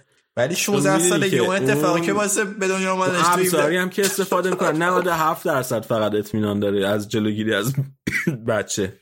آره ولی اگه نمیدونی بدون ازدواج ندارم، حالا ساپولو که من انتظاری ندارم، ولی اصلا میگه ما تصمیم گیرنده ایم تو ساپولو که بعد ازدواج نه، ولی اون اتفاقی که باعث ساپولو اسم شهر یا اسم تیمه؟ اسم ایالت اسم ایالت اوکی ایالت ساپولو، شهر اوساسکو اوساسکو قشنگ گفتی. بعد اینجا اونجا که بودن شانزده سال یه اتفاقی رقم زدن که هفده سال یوم به دنیا اومده دیگه، درست. نتیجه کاری آدم شانزده سال است، اینقدر خوبه. بعد تو نتیجه کار توی سی سالگی چی بوده؟ هیچی، نتیجه چالانن. خب در اینا حرف زدیم، یه تو مهمه دیگه که افتاد. مارسلو رسید به رکورد تعداد جام‌های برده شده با باشگاه رئال مادرید، الان سه نفر هم زمانی رکورد دستشونه با بیست و سه تا جام، اگر اشتباه نکنم اونو شک کردم، فکر کنم با بیست و سه تا جام. پاکو خنتو که الان مدیر افتخاری باشگاه رئال، یکی از اسطوره‌ای ترین بازیکن‌های تاریخ، رکورددار قهرمانی تعداد لالیگا با دوازده قهرمانی، رکورددار تعداد قهرمانی جام باشگاه اروپا با شش قهرمانی. پاکو خنتو بیست و سه بار کلا با رئال قهرمان شده. نفر دوم مانلو سانچز، مانلو سانچز پسر که دفاع وسط اسطوره باشگاه رئال، بازیکن دهه هشتاد دهه نود میلادی تا اواسط تا اوایل دو هزار فکر کنم دو هزار و یک از رئال خداحافظی کرد اگه اشتباه نکنم. اونم بیست و سه بار با رئال قهرمان شده، دو بارم قهرمان چمپیونز لیگ شده و الان مارسلو هم به بیست و سه تا جام رسید با رئال. مارسلو چهار بار قهرمان چمپیونز لیگ شده، یه تعداد فکر کنم پنج بار قهرمان لالیگا شده با رئال اگه اشتباه نکنم. و بگم دیگه در وصف ببینن رکوردو میزنه دیگه، یعنی اگه نیم فصل اگر رئال قهرمان لالیگا بشه این فصل مثلا تن... به تنهایی رکورددار میشه مارسلو، به تنهایی. اگه اگه بعد نیم فصل دومم باشه یا دیگه از الان تعداد بازیکن وقت شده، نه دیگه از الان هست، اوکی از الان هست. ولی خب اصلا مارسلو قرار نیست چه بره، مارسلو آخر این فصل قراردادش تمام میشه. دو تا شایعه هست، یا اینکه همین امسال بازنشسته میشه توی رئال، خوشا بازنشسته میکنه، یا اینکه میخواد ممکنه برگرده برزیل، تو برزیل به بازی ادامه بده. جام رو هم برد بالا سرش، فکر کنم هفت هشت دقیقه آخر بازی آنجلوتی آوردش توی زمین که بازیکن بازبند کاپیتانی بنده بنزا بازبند کاپیتانی داد بهش ببنده، چون به مارسلو اصلا کاپیتان اول رئال. و همین دیگه، بکن یه بازیکن غیر اسپانیایی رکورد داره تعداد جام رئال، خیلی خفنه، خوب بوده. آره همیشه این بحث هست که مارسلو برای رئال بازیکن بهتری بوده، مارسلو دفاع چپ بزرگتری بوده یا روبرتو کارلوس. من شخصا همیشه انتخابم مارسلوه. بهترین دفاع از نظر من بهترین دفاع چپیه که من هرگز توی رئال دیدم بازی کنه، توی دوران اوجش فوق العاده بوده. این هم خوشم اومد چون که به انتقادایی که داشتین دو تا فصل شده یه ذره داریم دو تا فصل داریم داریم ماچش می‌کنیم که الان دیگه فکر کنم داریم ماچش می‌کنیم به عنوان یه پیش قسمت آرسنال کمی. خب درباره سوپرکاپ از کافی حفظ من فقط یه چیز جالب خواستم بگم درباره کوپا دره. بازی کوپا دره برگزار شد، به جز این تیمایی که توی سوپرکاپ بودن اتلتیکو مادرید قراره چهارشنبه جلوی سوسییداد بازی کنه، بارسا قراره جلوی بیلبائو بازی کنه پنجشنبه و رئال قراره جلوی الچه بازی کنه پنجشنبه. یه بازی حساس که برگزار شد توی کوپا دل ری بازی سویا بود جلوی رئال بتیس که در نهایت بتیس دو یک برد. بازیشون خیلی حاشیه پیدا کرد. اولا سویا و بتیس رقیبای همن، یکی از بزرگترین رقیبای سنتی همن، یکی از بزرگترین دربی‌های اسپانیا رو بازی میکنن، بهش میگن دربی سویل. جفتشون اینا از منطقه سویلن، اینا یکی از بزرگترین دربی‌های منطقه اسپانیا رو بازی میکنن و بازیشون همیشه خیلی حساسه. جفتشون هم سابقه قهرمانی لالیگا دارن، برای همین جفتشون تیمای تیمای ریشه دار بزرگی محسوب میشن توی اسپانیا. توی این بازی که تو زمین بتیس بود، سویا گل اول میزنه دقیقه سی و پنج، بتیس گل مساوی میزنه دقیقه سی و نه، یعنی چهار دقیقه بعدش. و بعد موقعی که دارن خوشحالی میکنن بازیکنای بتیس، یکی از هوادارهای بتیس یه میله پلاستیکی پی وی سی، یه میله پی وی سی رو مثل یه نیزه پرت میکنه به سمت جوان جوردن هافبک سویا. این میله یه فاصله خیلی درازی میره و میره کامل برخورد کنه به سر جوان جوردن. جوان جوردن میفته زمین، داور بازی رو متوقف میکنه، دوتا تیم میرن توی رختکن و داور بازی رو تأخیر میندازه، اجازه نمیده بازی ادامه پیدا کنه. از اینجا به بعدش کلی حاشیه ایجاد میشه. اولا فدراسیون فوتبال تصمیم میگیره که بازی رو فردا ادامه فرداش ادامه بده، که باز ادامه پیدا میکنه فرداش از حمله قسی و نه که باز متوقف شده با حمله جای یک یک و بتیس نهایت بازی میبره و میره بالا سویا حذف میشه. و فدراسیون تصمیم میگیره که بازی بدون تماشاگر هم ادامه پیدا کنه، یعنی به خاطر اشتباه یک نفر به خاطر رفتار یک نفر پنجاه و پنج هزار نفر رو محروم میکنن، که این خودش کلی حاشیه ساخته واسه فدراسیون فوتبال اسپانیا. اتفاقی که میفته اینه که بازیکن‌های بتیس مدعی میشن که جوان جوردن چیزیش نبوده و ضربه که بهش وارد شده ضربه نبوده که بهش صدمه وارد کنه، ولی لوپتگی سرمربی سویا بهش گفته که فیلم بازی کنه، خودش بنه زمین، که شاید به این طریق اینا بتونن بازی با بتیس رو به صورت انضباطی ببرن، یعنی فدراسیون حکم بده که مثلا بازی به نفع سویا تموم بشه، یا حتی همین که بازی بدون تماشاگر ادامه پیدا بکنه خب به نفع سویا. ام لوپدگی هم خیلی عصبانی شده به خاطر این شایعه و مصاحبه کرد. توی مصاحبه شرف خیلی عجیبی زده که من یه مثالی زده که مثال خوبی هم نزده، گفته که ما واسه بعضی از مسائل خیلی حساسیم، حساسیت خیلی زیادی به خرج میدیم، مثل مسئله خشونت خانگی. بعد در یک سری مسائل دیگه اصلا اهمیتی نمیدیم، مثل همین اتفاقی که الان افتاده. و حالا منظورش این بوده که مثلا اگر بعد همه مسائل بهشون اهمیت داد، حالا یه بازیکن جوان جوردن اینجوری مصدوم شده، بعد به خاطیو تنبیه کرد، با با باشگاه خاطی و باشگاه بتیس برخورد شدیدی کرد، ولی این که مثلا مقایسه کرده با خشونت خانگی اینا رو من اصلا نفهم چه ربطی داره. کلا نظرم خیلی مقایسه بی ربطی بود. پلیس هم اون یک نفر دستگیر کرده، گفته این اعلام کرده که این مقصر، این کسی که دستگیر کرده مقصره، کسی که پرتاب کرده میله رو، ولی بعد آزادش کردن، گفتن اشتباه دستگیر کردیم و الان داریم دنبال مقصر اصلی میگردیم. تا آخرین لحظه که من میدونم نتونستن مقصر اصلی شناسایی کنن. همین دیگه. طرف آشنا داشتی گفتن دی؟ نه آشنا داشتی؟ طرف طرف آشنا داشتی دادستان انسان اسپانیا احتمال. در اصل لوپتگی هم به پلگرینی باخت. آره در دربی مربیای سابق رئال رو آره پلگرینی برنده شد. خیلی عالی. البته دست در نکنی که اومدی. مرسی از شما. هفته دیگه هم بیا، سعی کن که زمان شرق آمریکا رو از دست ندی. خودت خودت عادت بده به زمان بندی شرق آمریکا دیگه. صبح پا ساعت مثلا پنج صبح بیدار شو، شب مثلا نه بخواب. حتما اون ما این سری هم واسه گردن گیری من راستش اومدم که نگن این گردن نگیره و حالا که باختن نمیاد. نه ما امسال فکر کنم همین امسال بتونیم به رکورد هفته برد پیا پترو که واسه که دست خود رئال برسیم. یه بازی برگشت میمونه که میشه شیش و میش، توی کوپا دل ری هم ممکنه به هم برسیم که بشه هفت. بعید میدونم اگه این بازیکنایی که برگشتن به فرم خودشون برسن اتفاق بیفته. درست. خیلی خوب، دست در نکنه امیر حسین، بریم یه قطعه کوچیک موزیک ببخشید قطعه کوچیک موسیقی گوش بدیم و برگردیم با بخش بعدی برنامه.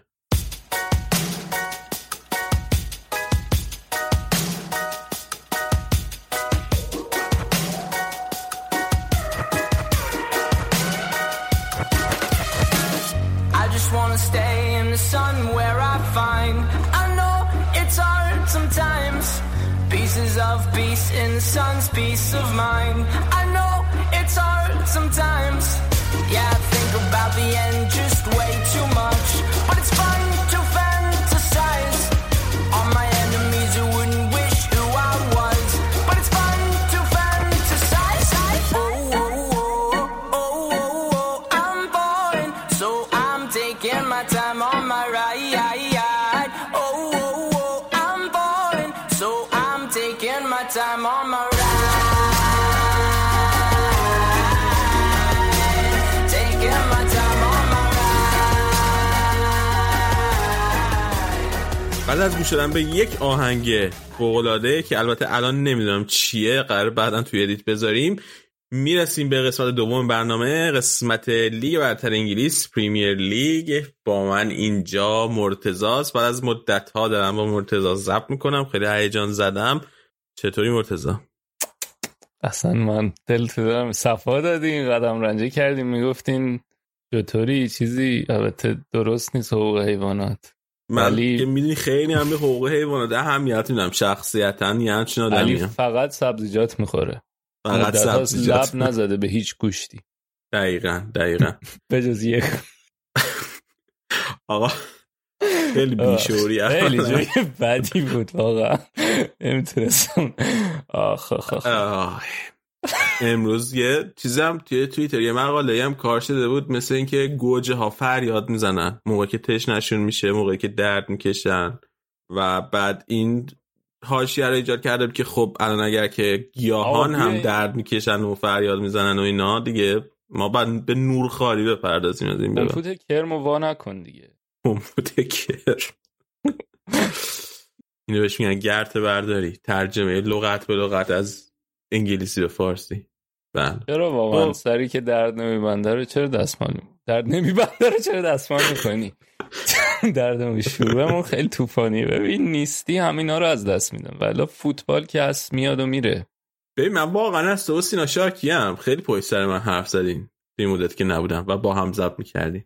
ببین یه دونه بحث هست، یه دلیلی که میتونم برات بیارم اینه که میخواستی باشی و یه سری چیز دیگه هم پشتم میخواستی باشی هست که نمیگم دیگه. یه دونه تیکه جنسی بد بهت انداختم.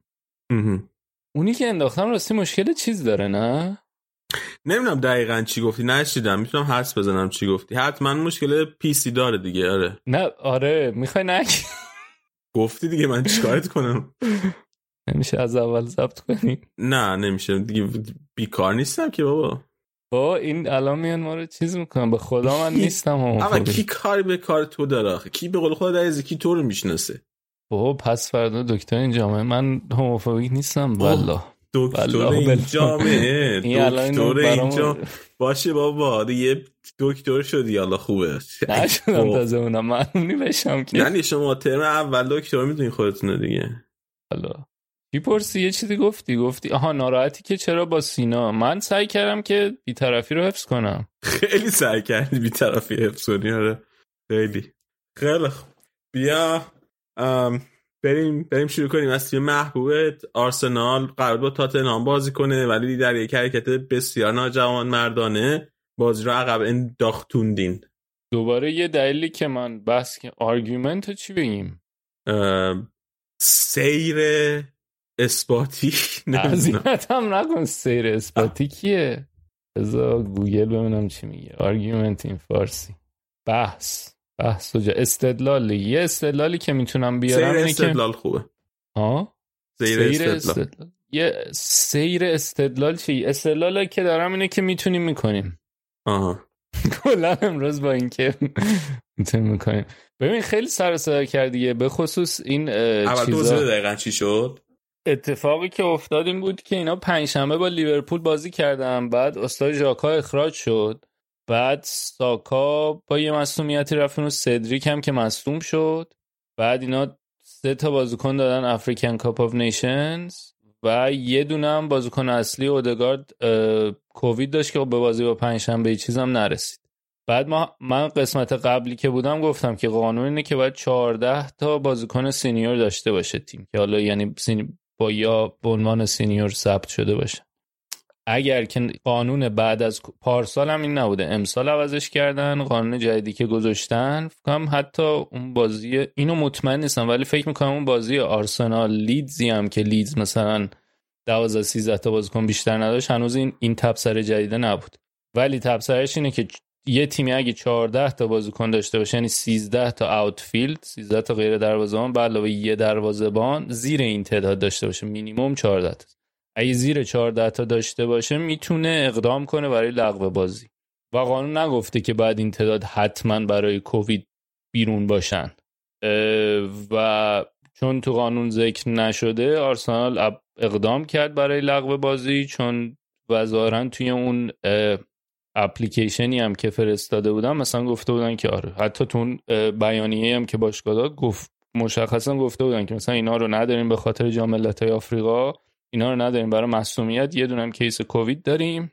بعد اپلای کرده بودن و یه فلم قبول کرد که بازی رو بندازه عقب.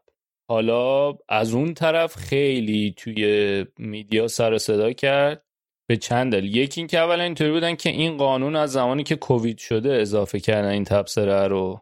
بعد اگه یکی فقط مثلا یک کیس کووید داری به خاطر چیزای دیگه از دست داده، اینا وقتای دیگه هم ممکن بود اتفاق بیفته. اصلا منطقی نیست که اگر شما به خاطر مواردی غیر کووید داری بازیکن از دست میدی، تیمت کم بازیکن داره، تیمو بنداز بازی بندازی عقب. و باشگاهی مثلا به این عرض و طول آرسنال که آکادمی داره و اینا میتونه بازیکن‌ها رو از آکادمی بیاره دیگه، باشگاهی بزرگ بعد اصلا این کارو بکنن یعنی. و حالا و کلا وارد یه سری این سیاه چاله های استدلالی می شدن آدم ها که بیان بگن خب مثلا اون بازیکنی که از آکادمی شما اووردین سعی میکنین به ترکیب اصلی اضافه کنین، اگه توی این موقعیت بهش بازی ندین مثلا با خودش باید چه فکری بکنین که خب به شما چه جوابه ما داریم. اینه یه بحث دیگه هم که میکنن، این دیگه واقعا خیلی عجیب بود، تو کته من نمیرفت. اینطوری بودن که شما که میدونین مثلا تو خط میانی بازیکن ندارین، چرا مثلا میدلند نایز و قرضی دادین رفته، یا مثلا اول فاز تورا گوندوز اینا رو دادین رفتن، که اونم من اینطوری بودم که بازم بش... اینو من واقعا نمیفهمیدم که چرا مثلا شما بازیکناتون رو قرضی میدین میرن، به خاطر اینکه بازیکن یه ف... اول فصل تابستون کلی ناراحت بود، یعنی آخر تابستون فصل که داشت شروع میشد، آخر پنجره بچه یه استوری گذاشت که من فقط میخوام فوتبال بازی کنم و دنبال این بود که بره، ولی باشگاه نذاش بره، ناراحت بود که بازی بهش نمیرسه. حالا احترام گذاشتم به خواست بازیکن، گذاشتم بره. حالا اینا اینطوریه که شما تو این شرایط چرا دادینش رفت. و بعدم که نکته دیگه این بود که خیلی هواداری آرسنال سر صدا کردن سر اون بازی لیورپول که عقب افتاد، همه اینطور بودن که چرا و چرا و دقیقاً هم یه سری از همین استدلالا رو می‌آوردن دیگه، باشگاهی با این عرض و طول لیورپول مثلا نداره بر از آکادمیش بیاره، ولی الان دقیقاً باشگاه همین کارو کرد. از اون طرف هم تاتنهام یه بیانیه‌ای داد که در کمال تحیر و تعجب و تأثر این بازی عقب افتاد به خاطر و اینطوری بودن که مثلا ما خودمون بازیکن نداشتیم برای به خاطر کووید و از ای‌اف‌ال چون نرفتیم بازیکن انداختنمون از میگم از یه اون لیگ سوپر لیگ کنفرانس لیگ کنفرانس انداختنمون بیرون و فر نیست اینا، که من اینطوری فکر کنم مثلا حتی لیورپول ا... میگم لیورپول تاتنهام اقدام نکرده برای اینکه اون فرجام خواهی کنه اون رأی رو، مطمئن نیستم یعنی قشنگ از خدا خواسته بود که بیم. حالا اینا که امنیت خانیه، ولی اونام اینطور بودن که ما خیلی ناراحتیم. و یه موجی از خبرنگارا دیگه همه شروع کردن به سر و صدا کردن، حالا چه ریپورترایی که یعنی ژورنالیستا و چه بازیکنای سابق، گری نویل یکیشون که فکر کنم اون دیگه خیلی تابلو بود، اومد تو اسکای گفت که بعد متوقف بشه. بعد که حالا جواب هواداری آرسنال اینطوری بود که خب الان یهو یادتون اومد خیلی این اتفاق افتاده که بازی عقب بیفته. و یه جواب خیلی زیبایی ایان رایت بهش داده بود به نویل توی توییتر، گفته بود که این به خاطر اینه که سوپر ساندی، چون یه برنامه‌ای داره چیز اسکای اسپورت سوپر ساندی و الان اینطوری برنامه‌شون میره رو هوا، بازی اصلی اون بازی بود دیگه برای یک شنبه. و داری بود که تو نگران فوتبال نیستی، نگران سوپر ساندی. در همین زمینه گری نویل دیری گفته بود ممکنه برای یه چیزی شرکت توی یه انتخاباتی شرکت کنه، حالا یا نماینده مثلا مجلس بشه یا مثلا شهرداری مهداری چیزی بشه. نه نهیده بودم. اتفاقا خیلی کامنت های سیاسی میده. آره آخه اخیرا رفت عضو حزب کارگر شده رسما. آره بعدش گفته بودن ممکنه مثلا ران کنی واسه اینا، میگن ران کنی برای پابلیک آفیس، یعنی شرکت کنی توی یه انتخاباتی که به یه پستی برسی. بعد گفته بود که ممکنه آره حزب کارگر حزب چپگرای انگلیس محسوب بشه دیگه. آره برادرمون استاد چیزو داشتن، حاج آقا بود این رئیس کوربین، کوربینو داشتن. آره حاج آقای فعلی هم اسمش یکم بده. چی اسمش نمیدونه. حالت تناسلی مردانه توش داره. آره یونانیه، یونانی الاصله. نه نه بزا لیبر پارتی لیدر یار دیگه، اسم دیگه اذیتم نکن. اسم کوچیکش حالت استامر فامیلش، اسم کوچیکش کی ای آی آر. اون کیر میشه دیگه، چیز نیست. شنوندگان شاید ندونین ولی من گفتم کی ای آی آر و الان دارم میبینم علی دور برای خودش گفت آروم، بعد یه سری تکون داد اینترنت که ها اونه. من فکر کردم به انگلیسی که اصلا اسمش دیکه که چیزه. نه نه برای ما بده، خودشون راحت صداش میزنن، خودشون راحت خودش نمیدونه. آره آره بس این قضیه گری نویل و حزب کارگر خیلی داریم امروز، نمیدونم چرا تو نبودی یه آره. مدت منم ندیدمت زیاد، همه تیکه‌های خوبه بحث کنیم که چی شده که نه تنها من نبودم بلکه زیادم همو ندیدیم، چی شده که وقت نداشتیم همو زیاد ببینیم. به خاطر اینکه همسایه‌تون از پله افتاد. آها همین بود دلیلش. در همینجا در نطفه خفش بریم سراغ فوتبال. آقا فوتبال لوی من بذار همین این دعوا یه چیز مسخره. من درست توجیه نیستم که چرا بازیکنی که کرونا گرفته با بازیکنی که مصدوم شده اصلا باید فرق بکنه و به خاطر بازیکن کرونا یه بازی عقب بندازن. من اینو درست توجیه نیستم. اگه تو میتونی استدلال خوبی بیاری واقعا استدلال بیاری که چه فرقی داره یه بازیکن کرونا داشته باشه یا مصدومیت. آوتبریک اگه زیاد باشه تعداد کرونایی یا یه تیم احتمال این که آوتبریک باشه زیاده، بعد برای همین برای اینکه جلوگیری کنن از تماس این کارو احتمالاً میکنن. میدونی یعنی ریسکو میخوام کم کنن، به حداقل برسونن. یعنی تو یه, یه تیمی هشت تا بازیکن کرونایی داره، احتمال این که حالا مسئولا و کلا همه داشته باشن خیلی زیاده. داره با یه سری فرضای خیلی گنده میگه، یعنی این حرفی که میزنه یه سری فرضای خیلی گنده پشتشه. اولیش اینه که اون تست داد دقتش کامله اون یا نزدیک به کامله. بچهای لیورپول نشون دادن که میتونیم تستی داشته باشیم که اونا که حتی زیر استاندارد بازار بود تستاشون. آره راجع به درصدینا که حرف زدیم. آره نمیدونم من من بازم خیلی چیز نیست، منطقی نیست. یعنی به مشکل اینه، مشکل اینه که خیلی واضح نیست و استاندارد مشخصی تعریف نکرده پرمیر لیگ. یعنی به خاطر اینکه تعریف کرده دیگه دقیقاً استاندارد مشخص طرفی از شما سوء استفاده کردن از استاندارد. خب آره ولی خب همون خب ولی اینطوریه که مثلا شروع تبصره اینه که به خاطر شرایط کووید تیمی اگه زیر چهار ولی نگفته این زیر چهارده تا بازیکن برای چی و همین خیلی سر و صدا کرده. و یه سری هم اینطوری ان که آقا فوتبال باید ادامه پیدا کنه، باید بازی کنی، شرایط مثلا جوانمردانش. من, من در این چیزم، در این موضوع که فوتبال باید ادامه پیدا کنه، باید بازی کنه در هر صورت. اگر نباید ادامه پیدا کنه به نظرم مثلا دولت باید بگه آره. آقا همه فعالیت تعطیل.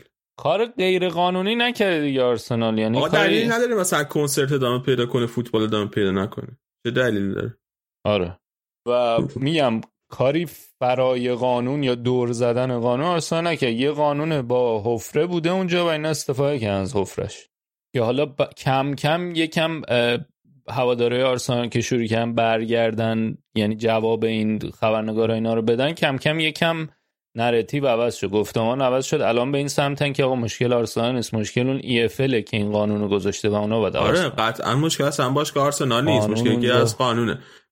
حالا نمیخوان عوض کنن متنو دقیقش کنن، نمیدونم چه بخوای نمیدونم. امروز هم ظاهرا کدوم تیم بود، یه تیم دیگه اپلای که برنلی بود فکر کنم ها، که من توییت هم کردم اتفاقا. اونا مثلا که مثلا ده تا بازیکن داشتن اونا اپلای کردن. خیلی خب آم... هنوز ه... تا آخرین چیزی که من میدونم عوضش نکردن هنوز. لیدز این بازی آخرشون هم آره برنلی بود، بازی آخری هم که کردن با همین شرایط بازی کردن ام. که وست هم و زدن سه دو همینطوری بودن. بیا یه سال جنجالی ازت بپرسم، آرسنال فصل بالاتر تمام میکنه یا تاتنهام؟ نکته شما دیگه هیچ کدوم توی جام اروپا نیستین. آرسنال از اف ای کاپ هم هست شد، درسته؟ یه اف ال کاپ هم ممکنه حالا هست شین، هستن ممکنه نشین، یعنی بش همون باید فکر کنم تو خونه بازی داریم دیگه، رفت سف سف شده تو انفیلد. بله بله کدومشون بالاتر تمام میکنم؟ در دوازده سهمیه چهارم چمپیونز لیگ دیگه. آره میدونم، اگه فرض کنیم وست هم و یونایتد نمیتونن کاری بکنن، خیلی من که دوست دارم، دلم میگه که آرسنال، ولی عقلم بخوام بخوام منطقی جواب بدم بهترین حالت میتونم بگم نمیدونم، شانس برابر دارم. بهترین حالت یعنی با ارفاق به قلبت میگه که شانس برابر، با آرسنال میتونم بگم شانس برابر.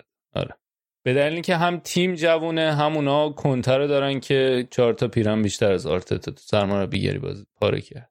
ولی خب از اون سن... طرف هم مثلا الان سون مصدومه، بعد اینا مربی عوض کردن وسط فصل، بعد ترکیبشون بالانس نیست. تاتنهام میدونی اینا رو هم داره، اینا چیزاییه که آدم میتونه نگاه کنه و بگه خب به این دلایل.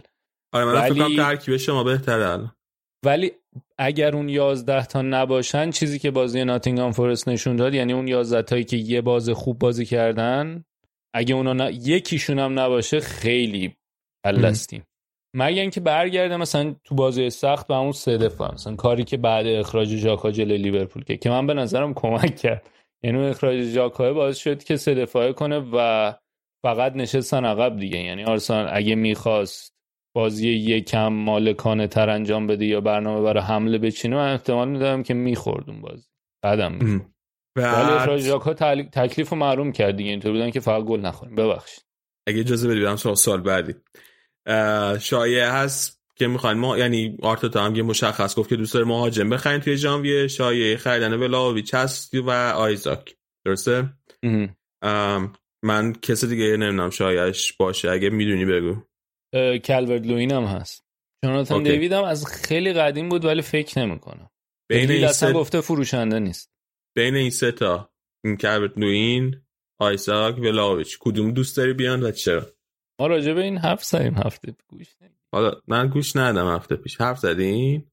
آره طور نیست. ولی من ترجم... من, من گفتم ترجمه ایسا که الانم به خصوص که این خیلی داره ولاویچ هی بالا پای میکنه و خودش میگن نمیخواد اینا، اینطوری هم که جهنم نیا برو یوونتوس ببینم چیکار میکنه، میخرتت یوونتوس. و با ترجمه من تابستونم یه پروفایل کار کردم تو یوتیوب راجع به ایساک، از اونجا خیلی بهش علاقه من شد برای ام. یورو. آره کالوردوین احساس من خیلی بگیر نگیره هنوز، نمیدونم، یعنی یه فصل اخیر خیلی خوب بودا، ولی در مجموع نمیدونم چقدر میاد جواب. ولی انگلیسی ها خیلی باش حال میکنن، دارن ریتش میکنن. بعد اگه به لاویچ نخریم بره تاتنهام چی؟ چون شایعش هست که تاتنهام هم بره. چه جونش، نوش جونشون. آره دیگه شایعش که اون موقعی که قرار بود کینو بفروشن بکاپ کین بود، فکر نکنم اگه کینو ولاویچ بره اونجا بشه بکاپ، یعنی کین بمونه و بکاپ باشه. بکاپ که نمیشه قطعا، میگن ممکنه مثلا کنته بخواد جفتشون رو تو با هم بازی بده، دو نفر مبارک. بازم از من خیلی منطقی نیست، من فکر نمی‌کنم اون پولو بده لیوی.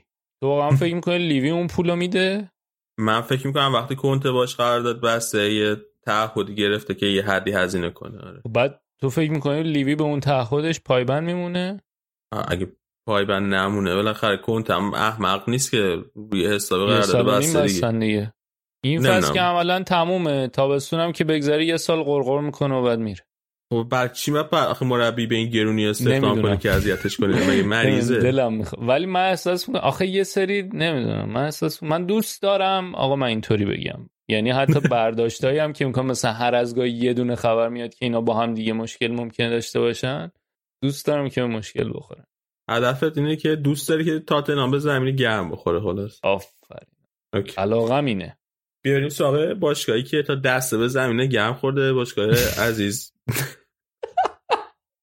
چیه؟ نمیگی باشگاه دوست و برادر که صاحبش هم از هموطنای عزیزمونه، باشگاه اورتون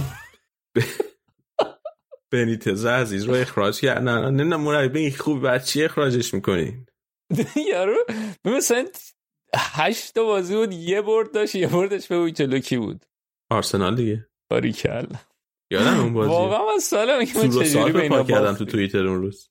ما چجوری خیلی هم بد بودیم اون روز، یعنی خیلی ناراحت کننده بود. فکر کنم تازه یه سری گلم زدن آفساید گرفتن. یالا گل ما مثلا عجیب بود، فکر کنم یادم نیست درست. بابا یک تا گل زد اورتون آفساید گرفتن. آ راست میگی، هی میزد چیز آره بنده خدا ریچارلیسون. آره. آره. ریچارلیسون هی میزد هی نمیشد. آره. دو تا آفساید فکر کنم گرفت. بله بله دو تا. آره. میلیمتری. خب بگو باشگاه اورتون مشیر مدیریتشون. ببین خیلی مدیریت عجیبی کرده. یعنی اولا که اینا شش هفت ماه پیش تو تابستون که بنیتزو می آوردن، حالا البته این خبرایی که الان میاد الان دارن میدن بیرون هایندسا، یعنی الان که دیگه اتفاق افتاده و همه چی به هم خورده، دارن میگن که اون موقع یه سری مشاورای بنیتز اینجوری بودن که آقا تو با این کنار نمیای، یه سری مشاورای مشیری هم اینطوری بودن که نکن این کار. و ظاهرا هم مثلا وقتی که رفتم با هم جلسه داشتم موقعی که قرارداد ببندم، بنی مشیری مثلا خیلی واضح توضیح نداده برنامه خرج، مثلا توضیح نداده که آقا ما الان مشکل فرپلی مالی داریم، درسته که پول هست ولی قابل استفاده نیست. اینطوری بوده که خب بنیتز اومد و پنج شش هفته اولا بد نتیجه نگرفت، ولی خب یه سری خریدای عجیب غریب داشت دیگه. اون یارو مهاجم سی و دو ساله کیه که روش خیلی اصرار داشت، اونو آورد اضافه کرد، که البته در کنارش مثلا وقتی میگفتن که آقا چرا اینو آوردی و اصرار داری به انتخابش و بهش بازی دادن، اینطوری بود که حالا مثلا من دماری گری هم آوردم به تیم. بعد بنیتز یه کار دیگه‌ای که میکرده توی چیز توی این دورانش توی اورتون، اون بازیکن روندون بود اسمش که ظاهرا تو دو تا تیم قبل، یعنی دو بار دیگه هم بنیتز اینو گرفته، سالومون روندون. بنیتز خیلی دنبال این بوده که همه کارهای فوتبالی تیم دستش باشه، یعنی مثلا تو همه چی هم دخالت میکرده، که تهش هم منجر به این شد که فکر کنم تو نوامبر مدیر تیم پزشکیشون رو اخراج کردن به خاطر کله گرفتن با بنیتز، یعنی بنیتز باش کله بود که ظاهرا هم خیلی شخصیت چیز محبوبی بوده، هم بین هوادارا هم بین بازیکن‌ها. بعد از اون طرف اومدن مدیر ورزشیشون رو اخراج کردن، مارسل برنارد، که اونم خیلی اتفاق عجیبی بود تو دسامبر. اونم گفته میشد سر هد آف ریکروت، مدیر ورزشی نبود، مسئول چیزشون، هد آف ریکروتمنتشون بود، مارسل برند. گفتم مارسل برند ببخشید، مارسل برند رو اخراج کردن که اونم گفتن سر مشکل با بنیتز. بعد بنیتز از اولی که اومده بود با دینیه مشکل داشت، یه دینیه رو هم مثلا همین هفته پیش دادن رفت استون ویلا، و الان تو فاصله خیلی کمی که اون بازیکنی که ستاره تیمشون بازیکن خوبشون بود تو این شرایط، یکی از بازیکن خوباشون بود حداقل، رو دادن و بنیتز رو اخراج کردن. یعنی در مجموع خیلی تصمیم تصمیمای عجیبی بود دیگه. به نظر میرسید که هم مصاحبه‌های مشیری هم میومد میگفت ما پشتشیم، هم تصمیمای اجرایی که گرفته میشد، همه این اخراجا همه نشون میداد که قرار پشت بنیتز وایسن. ولی بعد این باختی که به نوریچ دادن و نتیجه ضعیف این آخرشون، الان واقعا میتونن کاندید سقوط هم باشن، اخراجش کردن. و حالا اصلا خیلی هم تیم رو حواس با گزینه ها اصلا عجیب تره. یعنی اگه فکر میکنین تا الان خیلی عجیب بوده رفتارای رفتارای چیز مدیریتی تیم مدیریتی اورتون، تاس الان خیلی عجیب تر. دنبال این حرف روبرتو مارتینز هست دوباره، که مارتینز خود همین آقای مشیری اخراج کرده. بعد مارتینز چیزم داره، مارتینز الان سرمربی تیم ملی بلژیک هم هست، کار داره، بعد جام جهانی نزدیکه، چجوری میخوام بیارنش؟ و قرارم هست اگه بیارنش صحبت اینه که به عنوان اینتریم بیارن موقت، یا اصلا حاضر همچین کار بکنه، اصلا فدراسیون فوتبال بلژیک رو میتونن باش مذاکره بکنن قبول کنه یا نه. و بحث وین رونی هست، رونی تو ردینگ خیلی خوب کار کرده، ردینگ تعداد زیادی کسر امتیاز داشته به خاطر همین قوانین اینکه دخل و خرجشون درست نبوده، ولی خیلی خوب نتیجه گرفته، انقدر خوب نتیجه گرفته که مدعی، یعنی امید دارن که بمونن، با مثلا فکر کنم دو رقمی ازشون که اصلا امتیاز، امید دارن که بتونن بمونن تو چمپیونشیپ. ولی خب از اون طرف هم واقعا من نمیدونم رونی، من واقعا خیلی کار ریسکیه اگه بخواد بیاد و این کارو بگیره. دانکن فرگوسن نمیارن اون دفعه ما بردن حرف اونم فکر کنم الان میخوان الان نمیدونم کیو گذاشتن اینتریم فکر کنم دانکن فرگوسن بیارن اصلا یه حرف دیگه همینه که فرگوسن رو بیارن تا آخر فصل دیگه هر دفعه میاد جواب میده ولی خب یه نکته دیگه همینه که دانکن فرگوسن تو همه این مدتی که این مربی اومدن جواب ندادن کمک بوده یعنی بخشی از اون جوابش نمیزنه پروسه یکی جواب نمیده بعید نی و خیلی عجیبه اورتون و یکی از پرهزینه ترین تیمای هفت سال اخیر لیگ برتر بودن از وقتی آقای مشیری اومده و پروژه‌ای که کاملا داره بد و بدتر پیش میره.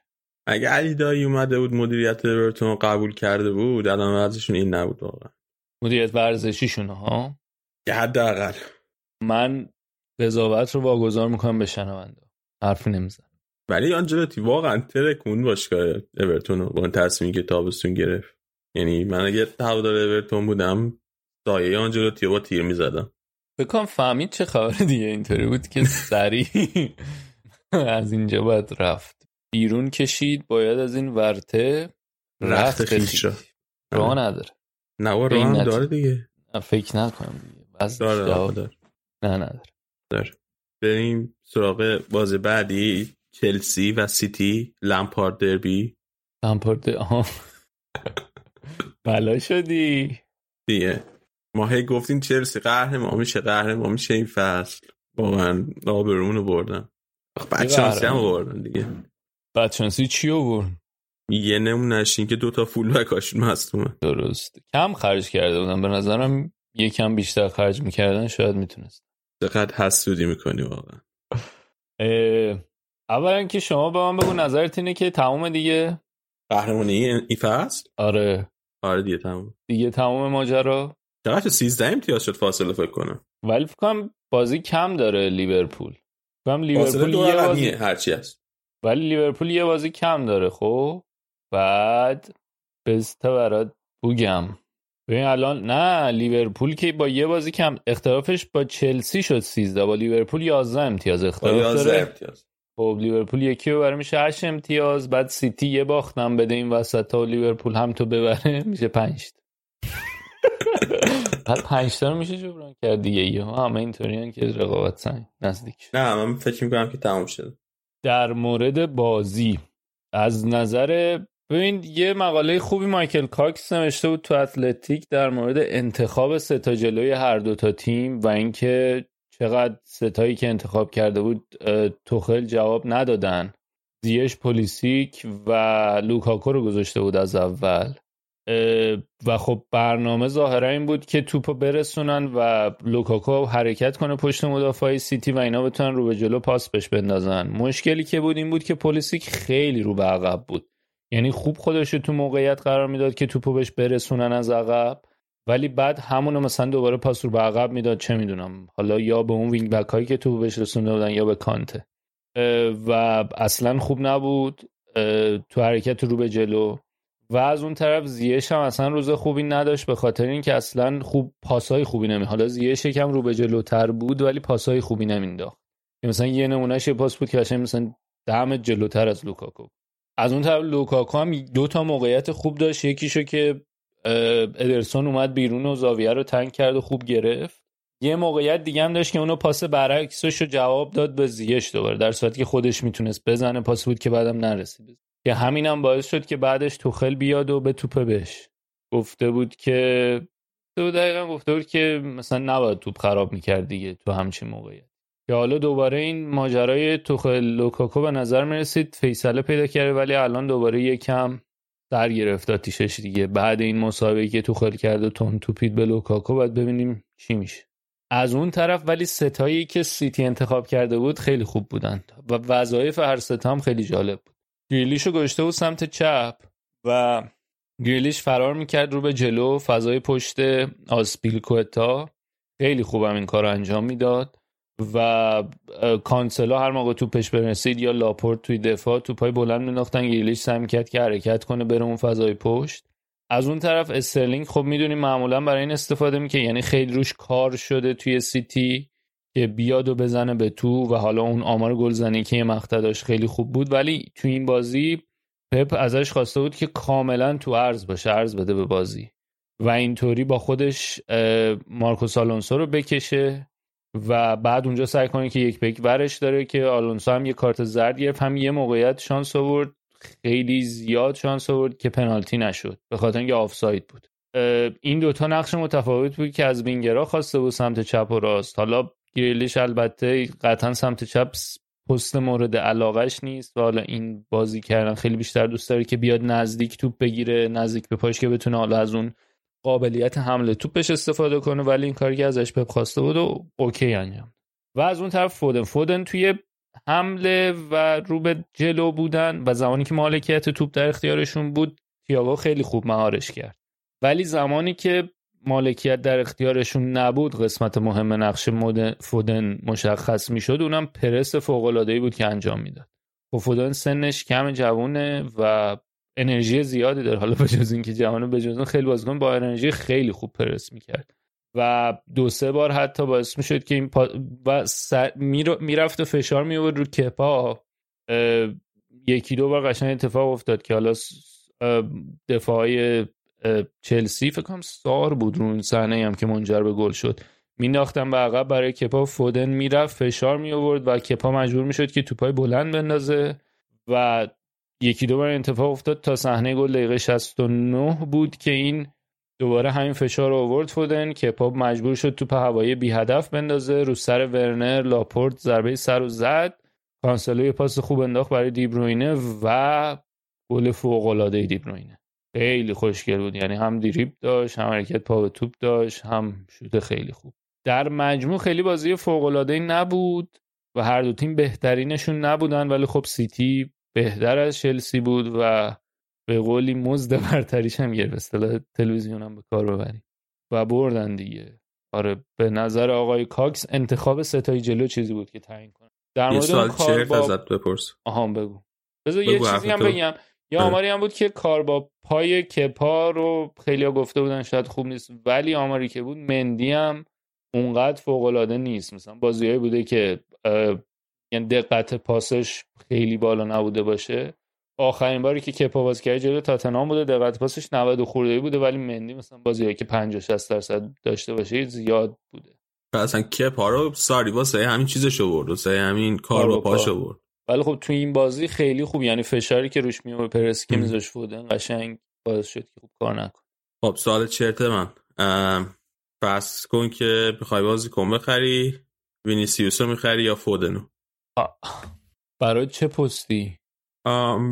بس کن به جفتشون توی پستشون نیاز داری ولی پول نداری، حالا یعنی نمیخوام که محدود کنم به پست، باید یکیشون رو انتخاب کنم. آره من وینیسیوس رو انتخاب میکنم، برای اینکه وینیسیوس یه هم موقعی بود که یه سر اشتباه سو یه،, یه چیزی داره، یه غیر منظم بودنی داره تو بازیش، یعنی یه غیر قابل پیش بینی بودنی هست توی بازیش که همون هم باعث میشه که بعضی موقع این پاش به اون پاش بگه تناول نکن، ولی برای همین من اونو بیشتر میپسند. چطور این سال برات پیش اومد و پرسیدی؟ بحثش رو چند بار توی توییتر دیده بودم بین تیمای بین جوانان ما کدام جوان جوان برجسته است. اون که سوال نداره، ساکا برجسته باریکلا، جوان برجسته ساکاه. هنوز خیلی ریت میکنی ساکا رو، ببخش. آره خیلی زیاد. بین ساکا و فودن کدوم رو برمیداری؟ قطعا ساکا. من یه تار موی گندیده ساکا رو نه به جز طرف داری مثلا لیگ. کیفیت بازیه خب نمیتونم اصلا کنار بذارم علاقمو، مثل اون بود فودن. که مثل اون که نه بابا نه این که هیچ، مثل اون داشتم اخیرا میدیدم اون گری نویل و کراگر با هم دیگه قرار بین قرار بود بین تیم نود و نه یونایتد نود و نه بود تربل بردن دیگه. گری نویل و کراگر نبود، کراگر بود با روی کینی نیکی. نه روی کین بود، ببخشید دارم میگم نویل. آره. کین بود همون. آره نود و نه سگان تیمی که سگانه برده یونایتد نود و نه با تیمی, تیمی که لیورپول قهرمان چمپیونز لیگ بود. هر کیو بهش میگفت مثلا کراگر دلیل اینا می آورد، بعد نویل میگفت میگم نویل، کین میگفت نه اون بهتره، بعد میگفتن چرا، میگفت چون با اینو بازی کرد. آره هم تیمین بوده برام این است. بعد میگفتش که میگفت داشتم برای دلیل میارم که مثلا به این دلیل این این بازیش اینجوری بهتره، و بعد میگفتش که آره میدونم چی میگی ولی به نظر من چرت میگی و من گفتم خود چرا؟ و من گفتم این چون هم تیمیمه. دلیلش سرش بود که من با اینا بازی کردم، هم تیمیامو کنار نمیذارم. آفر. حالا منم همینطوریام. ام امسال اگه امسال سیتی قهرمانان رو پاشه خیلی بده واقعا. من میشن به نظرت؟ ممکنه بشن آره. ببین دو تا بازی آخرشون فوق العاده نبودن ها. البته حالا نمیدونم بازی، یعنی منظورم بازی آرسنال چلسیه. جلو آرسنال که بد بودن. آره جفتشون هم به نظرم قشنگ اینطوری بودم که تو اروپا نمیدونم بس یکم به قورشون هم داره، ولی من فکر کنم که شانس خوب دارن. به کی خوردن راست؟ قوره آسوین داشتن یادم نیست. قوره سختی نداشتن این مرحله.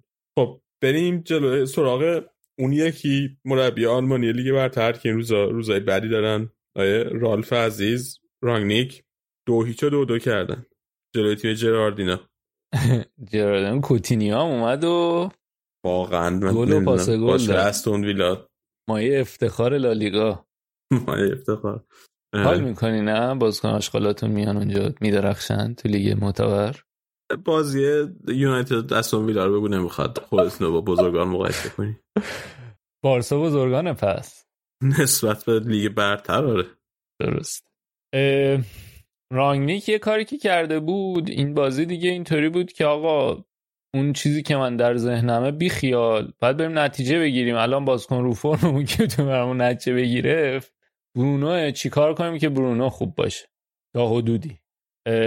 چهار سه سه چیده بود، یعنی چهار یک دو سه بود در واقع. ماتیچ میومد به عنوان هافبک پوششی که جلوی خط دفاع پوشش بده و به شکل عجیبی فرد یه دستش، شکل عجیبیش فرده اون طرفش، حالا برونو خیلی عجیب نیست. اونا میرفتن جلو و خب فرد خیلی خوب پرس میکرد، برونو هم خیلی خوب پرس میکرد. یعنی فکر کنم تو نیم ساعت تو کل بازی یه آمار خیلی عجیبی توی چیز داشتن، توی بازپسگیری توپ جفتشون مثلا هشت تا و نه تا، یعنی خیلی اگریسیو و خوب بودن رو به جلو.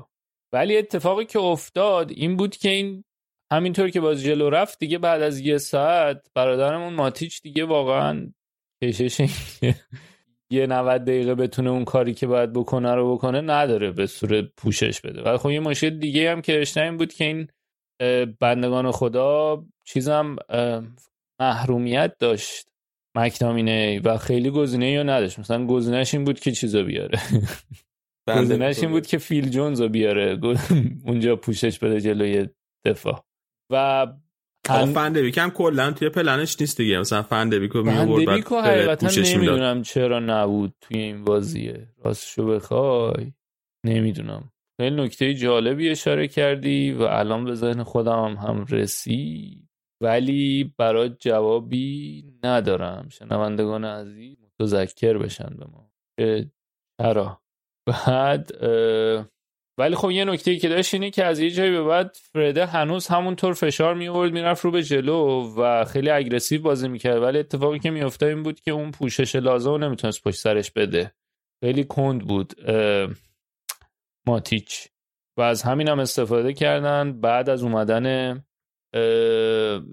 بعد از اومدن چیز بعد از اومدن کوتینیو و کاملا استفاده کردن از این مشکل یونایتد و بازی که دو هیچ برده بودن. حالا فوق العاده نبودن ولی خوب بازی کردن، به خصوص اون نیم ساعت اول و فکر کنم بالاترین آمار آره بالاترین آمار اون اون رو بودن توپ با هم دیگه داشتن تو بازی چیز برونو و فرد.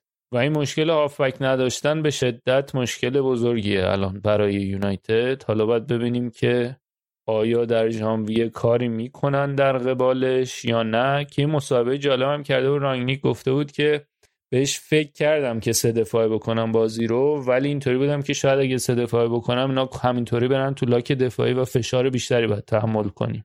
نمیخواستم اتفاق بیفته این کار نکنم ولی شاید باید میکرد.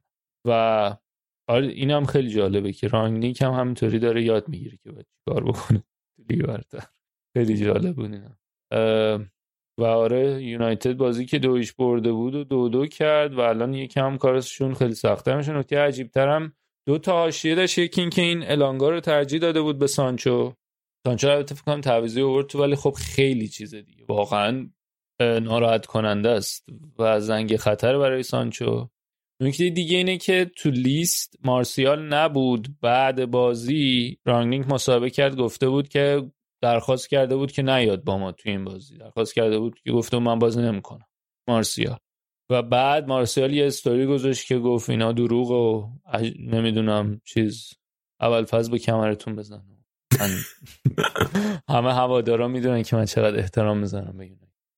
حالا دیگه مصاحبه رونالدو هم بگو دیگه، تو بگو علاقه مندی بهش.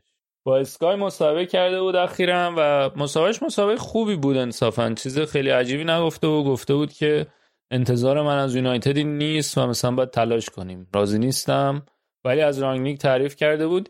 یه دو سه جام وسطش اینطوری بود که یه سری ایده داره، من ایده خودمو دارم ولی چیزی نمیگم، اونم ایده‌اش اوکی. که من اینجوری بودم که میخوای سرمربی شی نه؟ اینجوری بود که حالا من نمیگم چون اون سرمربیه، ولی اونم بد نبود نسبت به رانگنیکم. خب باشه، یونایتد میتونه خودش برسونه به سهمیه چمپیونز لیگ به نظرت؟ من فکر میکنم که شش ماه بعد خیلی شش ماه سختی برای یونایتد، به خاطر اینکه من اینو تون پنارت هم گفتم، هم مدیریت عوض شده، وودوارد رفته، بعد شاید امتیاز مثبت بشه، ولی آخر ریچارد آرنولد هم خیلی آدم فوتبالی نیست و کاملا هم معتمد چیزه، یعنی آدم غیر که بهش اعتماد نداشته باشن نمیذارن گلیزر رو. این یه نکته، تا اونم بیاد و بفهمه که تو این سد چجوری باید مدیریت کنه این شاید یکم طول بکشه.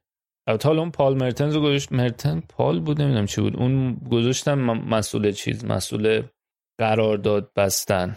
یه نکته دیگه هم که داره که من به نظرم اینم اذیت خواهد کرد اینه که رانگنیکو آوردن که الان بیاد فعلا مربی باشه، بعد تابستون بیاد پروژه تعریف کنه، بگه کیو بیاریم، کیا رو بخریم، چیکار بکنیم، سرمربی کی بیاد.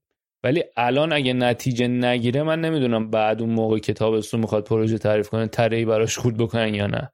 یعنی اینا پروژه رو هنوز شروع نشده ممکنه که شکست خورده شروع کنن.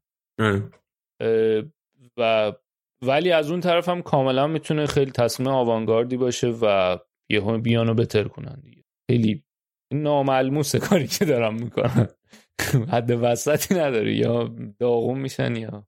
ولی حد من به نظرم حد اول تا تا آخر این فصل یونایتد خیلی خوب نخواهد. چند وقت پیش چند هفته پیش بود استاد چیزم هنوز نیومده، استاد مشکلات رختکن. او حرف مشکلات رختکن هست الان، پوگبا نیست یه مدته، پوگبا تازه اضافه شه، من نمیدونم چیکار میخوام بکنم. یه چند هفته پیش این پادکست The Price of Football چیزو آورد، فندرسار آورد و داشت مصاحبه میکرد، بعد خیلی خوب اونو حتما اگر که گوش ندید بعد گوش بدید، به نظر من خیلی پادکست خوبونه بیزادش، به خصوص فندرسار هم خیلی حرفای خوبی زد از اینکه مدیریتش چجوریه توی آژاکس، چیکارا میکنه، روتین مدیریتش چه شکلیه، چه تصمیمایی باید بگیره. و من هر این فکر می‌کنم که واقعا باشگاه یونایتد خیلی مشکل داره، که مشکل مغزی داره که نمیره سراغ فندرسار، بعد به هر صورتی شده مثلا یکی مثل فندرسار بیارن. ها اصلا دنبالش نیستن دیگه، اون بحث مدیر فوتبالی کنکل شد با اومدن رانگنیک. حرف چیزای آوانگارد شد، این آوا میانگ هم مثل اینکه دوباره اخیراً سری کار آوانگارد کرده مرتضی شد. رفتارهای آوانگارد رفتارهای آوانگارد از خودش نشد. کنعانی زادگانوار در افغان شرکت کرده ظاهرا. نه بعد که توییت کرد و گفت اینا دروغ و به من تهمت و بهتان زدن و اجرشون رو گذاشت با داستانا. اول بگو بعد تکذیبش بده. نام مسیح از نظرت کی میشه؟ نظرت عیسی ناصره ناصری برکن. ببین اولا که استاد همون اول که رفته بود رفته بود پارتی و کووید گرفته بود، بعد بعد از کووید یه خبری اومد، بازی قبلی گابون هم با غنا هم بود، یه خبری اومد که تیم پزشکی خود جام ملت‌های آفریقا اجازه بازی بهش نده به اون یه بازیکن دیگه، به خاطر اینکه به دلیل مشکلات قلبی. اینم خیلی سر ناراحت کننده بود، عجیب بود. یعنی بعد از اینکه کووید شوکی شده شروع کرد تمرین کردن با تیم، این خبر اومد. حالا امروز خبر اومد که اینو یه بازیکن دیگه رو کلا از کمپ تیم ملی فرستادشون برن خونه. چرا؟ به خاطر اینکه چیز بردن، کارگر جنسی بردن ظاهرا تو شب. درست. که بعد اوبا توییت کرد که آقا دروغه و چرت و من قلبم چشمم دور از این تیم ولی قلبم با این تیمه و لرماقو دوباره دعوتم کنم میام. و الان هم زارم برگشته یا قراره برگرده که تست و چکاپ و تیم پزشکی آرسنال روش انجام بدن ببینن. انشالله قنا هم به زودی حذف بشه و اون پارتی هم برگرده. آبامیانگو فکر کنیم بتونی بفروشین؟ با این وضعیت مشکل قلب و حقوق و اینا من نمیدونم کی دیگه میخواد بخرتش. کارگر جنسی میبره هتل و این تمدید قرار داد با آبامیانگ واقعا از نقاط درخشان کارنامه مربیگری و دوران مدیریت جناب آقای میکل بوده. میگن تاریخ یک بار به صورت تراژدی اتفاق میفته، یک بار به صورت تن. قسمت تراژدیش تمدیده با اوزیل بود، قسمت طنزش همین تمدیده با آبامیانگ. ما کلا تو تمدید خیلی خوبیم دیگه. یا نمی‌کنیم مفتی میرن یا اینکه یه جوری می‌کنیم که کاش نمی‌کردیم. به این مرتضا من این قسمت رو بعدش واقعا تخصص ندارم ولی سینا من گفته حتما درباره رپ صحبت کنیم. درباره رپ چه حرفی باید بزنیم؟ درباره رپ اول اینکه بچه‌ها اومدن و نظر لطف دارن و دمشون گرم، کامنتینا گذاشتن، من خوندم. رز و من می‌خواستم یکم بیشتر راجع بهش حرف بزنم. من نمی‌دونم. رز رز اسم رز. آره رز رز اسم یه خواننده است. خب آره آره مثلا مثل تو که بهتون گفتیم علیشا، دوست داشتی بهت بگن علیشا، اونم دوست داره بهش بگن رز. من دوست نداشتم، من نگفتم، شما میگفتین. مجبور میکردی که بهت بگن علیشا. خب میگفتی یا به میگن علیشا یا روت میشینم. چرا دروغ میگی؟ با ملت باور میکنم. بعد اه اه ببین یه چیز عجیبی که داره این کیفیت صداشه و کیفیت رایمایی که داره. یعنی حتی اگر که بعضی موقع مثلا خیلی هم چفت و بسته نشده باشه، یه کلام کلامی باشه که اینطور باشه که آقا داری کنار هم یه جوری میشینی که فقط چیده باشی، اونقدر معنا و معنا رو خوب نمیرسونه، بهترین استفاده از کلام نکنه. ولی این لحنی که من لحنشو خیلی دوست دارم، لحنش به نظرم خیلی متفاوته و با همین لحنم کلا خیلی بیانش خیلی جالبه برام و خیلی دوستش دارم. اگر که صدای ما رو یک روزی شنید میخوام بگم در قلب منی. یه جای خاصی از قلبت رو خودش احساس داده. برای آوانگارد هم میکنین، کلمه آوانگارد اینجا استفاده کردیم. آره و حالا یه تیکه از یا آهنگاش هم بذاریم ان شاءالله که راضی باشه که ما آهنگاش اینجا می‌خوایم بذاریم بچسبونیم ته بخش انگلیسی. ببین اوکی، من اولین رپی که گوش دادم این کی بود چیزا میخوند اینجا تهرانه یعنی شهر، تهرانه یعنی شهر چی هیچکس سروش لشکری. آره بله من اولین با اینو گوش دادم، دقیقاً هم یادم کجا بود، توی حیات دبیرستان بود، حیات جلوی دبیرستان. و کسی هم که برام گذاشت یادمه، دوست مشترکی داریم امین، اگه یاد باشه توپ نه نه نه اون امینی که فکرت نه یه امینی که توی راهنمایی که بودیم توپ بسکتبال و فوتبال می آورد بعد خیلی کلاسیک توپ اون یکی اون رپ گوش میداد، اون خیلی به عرفان علاقه هم بود، چه عرفان اسپانیه، عرفان رپ. برام اولین بارونو گذاشت و من واقعا هیچ وقت ارتباط برقرار نکردم کلا با صنعت رپ. با صنعت رپ آلبوم شهروند رز خیلی خوبه، نمیدونم با سعید دهقانی یا نه ولی خیلی کارش قویه. محتوای سیاسی داره این آقای رز؟ نه اجتماعی سیاسی اجتماعی آره اجتماعی ولی خیلی سیاسی نیست چون تو ایران زده. درست ولی چیزم نیست، دستمال به دست هم نیست.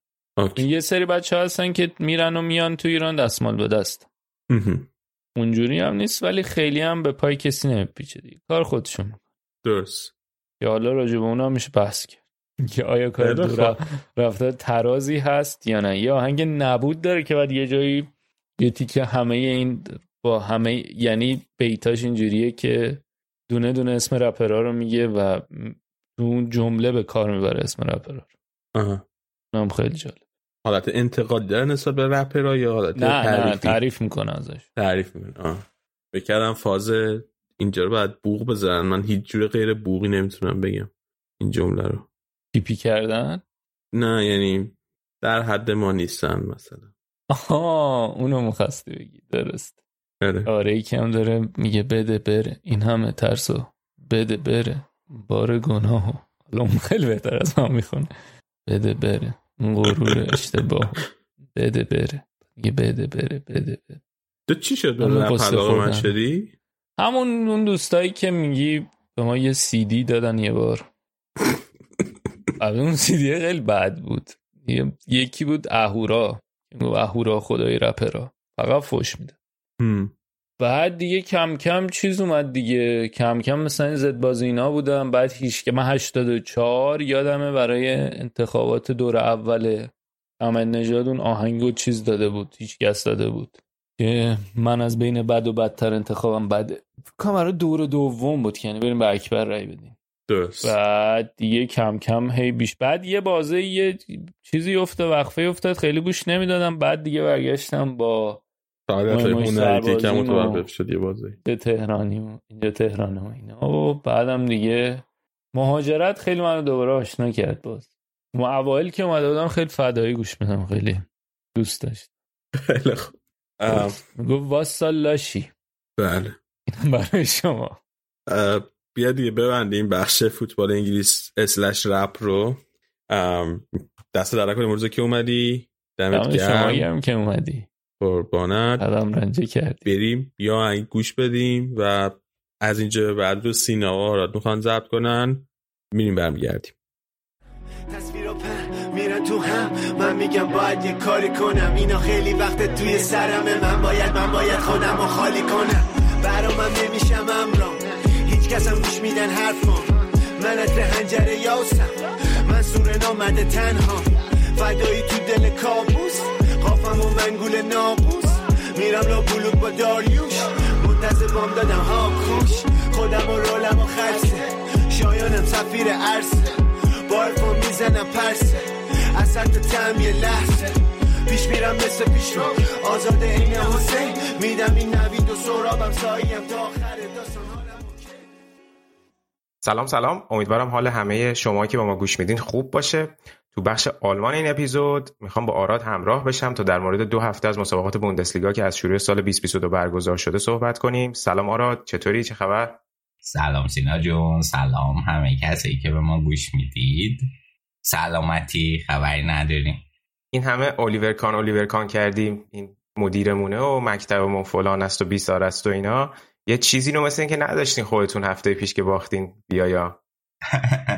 نه ما اتفاقا به مسابقه آقای کان التزام عملی هم می‌ورزیم و از اونها هم داریم به تعداد کافی، ولی چیزه، ولی آره واقعا برنامه‌ام جور نشد هفته پیش که بیام و حیف شد خیلی، وگرنه فکر لاتباخ که مثل آب نبات میبازه بایر، خیلی بحث این بود. آره خیلی سه تا باخت دارین، خیلیه بابا، چجوری تو این لیگ سه تا بازی میبازین؟ خدایی زشته، ما یه دونه باخت داریم تو سری آ به عنوان تیم قهرمان. لیگ ازم خیلی حساس تر از اونیه که فکر میکنیم. آره خیلی. اینتر رو برداریم بیاریم توی بوندس لیگا تا بهت بگم.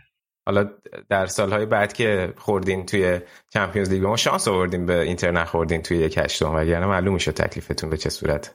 آره خیلی شانس آوردیم. دوباره میگفتن دوباره ورزش سه تیتر میزد، انتقام هیتلر رو گرفتن. آره چه از این نظر خیلی منم فکر می‌کنم شانس بود. حالا مشخص میشه زمان، همه این چیزا رو مشخص می‌کنه. بابا من نمیدونم به خدا این چند فصل که بایرن اینقدر شاخ بود تو چمپیونز لیگ، میلان میومد ما میخوردیم به میلان، من واقعا هیچ خواسته دیگه ای نداشتم که به جای هشت تا به بارسا هشت تا به میلان بزن، به جای هشت تا به بارسا هشت تا به یونایتد بزنیم. واقعا خاطر دلمو به کی بگم؟ چه خداوند میداند که شما چه اهداف شومی رو پشت پرده میخواین پیاده کنین، اینا رو جلو راتون قرار نمیده. آقا یه چیزی قبل اینکه بریم شروع کنیم، الان مراسم د بست فیفا خیلی ارزشمنده؟ نه آقا ببین بازم نه از این لحاظ میگم که بالاخره جایزه رسیده به بازیکن شما. آره اولا که خب جایی شکرش واقعی که بالاخره گنده کاری نشد این یکی جایزه، ولی بالاخره میکنه. حالا اونو ندادم بقیه‌اش که سیستم. آره بازیکن تو ترکیب سه سه چهار بهترین بازیکن شده. سه سه چهار همینو میخوام بگم، واقعا کلا سیستم رای گیری خیلی مسخره است و بحثش هم حالا با علی داشتیم. من فکر فکر میکنم که اگه یه چیزی بود که یه معیاری داشت و حالا مثل کفش طلا برندش مشخص میشد که یعنی همه میدونستن آقا بر اساس این معیار این برنده این جایزه است. خیلی به نظر من بهتر بود و حالا آخه دیگه جذابیتی هم نداشت اون موقع به تفکیک. خب توی رأی مدیاها، توی رأی مربیا، کاپیتانا، خب لوا خیلی با اختلاف جلوه. توی رأی مدیاها که برسی مسی خیلی نزدیک لوا و رأی هوادارا مسی مثلا دو برابر لوا رأی برده. خب مسخره است دیگه، چون که کسی که هواداره که بر اساس این که چیز رأی نمیده، بر اساس این رأی میده که اگه من طرفدار مسی ام رونالدو باید چیز بشه، اگه من طرفدار رونالدو هم مسی باید چیز بشه. نه همون دفعه که صحبت کردیم مثل جوایز سینمایی دیگه، بالاخره برای اینکه یه مقدار شو برگزار بشه یه سری کاندید هستن و جذابیتش به همین، اگه که بر اساس معیارها مشخص باشه که کی انتخاب میشه دیگه برگزار کردن مراسمش نه اونقدر جذابیت داره و نه اونقدر مخاطب میتونه جذب کنه. بعدم اینکه کلا هم حالا بالاخره یه میکسی تعیین کردن دیگه، ولی کلا اینکه ترکیبای منتخب با ترکیبای بازیکنای جوایز تکی یه مقداری متفاوته. اولا دلیلش این بود که مثلا که فکر کنم هیئت داوران هر دوتا با هم تفاوت داشتن، یعنی لزوما کسایی که اینور رأی دادن رأیشون برای اونور حساب نشده که خب خود همین این مسخره است. ولی در کل دیگه حالا بپذیرید دیگه، حالا بردید اینو اون یکی رو نبرد. بلش کن، راجع به این زیاد صحبت کردیم تا حالا تو برنامه. بریم راجع به بوندسلیگا خیلی کوتاه صحبت کنیم. توی این دو هفته‌ای که برگزار شد، به خصوص هفته اخیر که اختلاف توی سج به شش امتیاز رسید با باختی که در واقع شش امتیاز رسیده بود، شش امتیاز موند با باختی که هفته پیش بایرن داد. ولی هر هم بایرن هم دورتموند این هفته بازیاشونو بردن، بازیایی که قرار هم نبود البته خیلی ساده باشه ولی نتایج جور دیگه‌ای رقم خورد. آرسنال دقیقاً همینطوره، بایرن کلنیا برد که خیلی فرم خوبی داشت، چند بازی بود که خودش رسونده بود بالای جدول و خیلی قشنگ بازی میکردن. در مورد کلنیا پس خیلی مفصل صحبت کردیم و در مورد اینکه چقدر اشتفن باومگارت توی وضعیتی که الان کلن داره موثره، چقدر باعث پیشرفتشون شده و تیمی که فصل پیش فقط برای سقوط میجنگید این فصل به نظر من با شرایط کنونی میتونه راحت نصف اول جدول تموم کنه و خیلی پیشرفت بزرگی. در مورد این صحبت کردیم که چقدر این انرژی که باومگارت داره کنار زمین تیمو به جلو میرونه، تیمو کمک میکنه و واقعا فوق‌العاده است. خیلی هم در مورد این خود بازیکن‌های کلن یا حالا توی رسانه‌های آلمان صحبت شده. آخر بازی هم نویر با باومگارت که خوشو بهش میکردن تریکوشو با کلاه باومگارت عوض میکنه و آره خیلی بامزه بود. بعد سلفی میذاره توی اینستاش تشکر میکنه و اینا. باومگارت هم بعد مصاحبه کرده بوده، گفت که من همیشه دوست داشتم یه تریکوی نویر داشته باشم، ازش گرفتم. بعد آره جالب بود خیلی توی بازی. خب بایرن از اون وضعیت کرونایی در اومده بود و حالا داشت یه خورده وضعیت رو بهتر میکرد. وضعیت خیلی بدی که جلوی گلادباخ داشتن و اتفاقا بازیکنایی که جدید به تیم اضافه شدن تونستن خیلی خوب نقش موثر خوبی داشته باشن توی برد. یکی از بازیکنای مهم این بازی تولیسو بود که عملکرد خوبی داشت. به نظر میرسه که ببخشید ناگلزمان خیلی بهش اعتقاد داره و از نظر ناگلزمان مهره مفیدی ها رو ببینیم این پارامتر توی تمدیدش میتونه موثر باشه یا نه. و حالا اون گلی که زد روی پاس مولر، یه گل حالا سوپر گل خوشگل زد. امیدواریم که این چرخه تولیسو تکرار نشه. چرخه معروف داره تولیسو که میاد خوب بازی نمیکنه بعد یه سوپر گل میزنه بعد همه میگم مثلا تولیسو از همه دیگه هافبک‌های دیگه بایرن بهتره و یه مصدومیت داره که کل فصل از دست میده.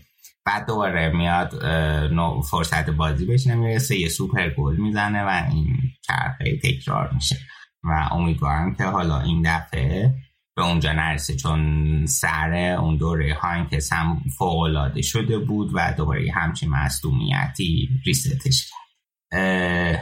دیگه بقیه تیم واقعا خیلی عالی بود. مولر که اصلا بی نقص دوتا پاس گل دیگه داد، آمار پاس گلاش فوق‌العاده بوده. و حالا فعلا بعد از مسی در قرن بیست و یک فکر میکنم نگاه میکنم دومه از نظر تعداد پاس گل.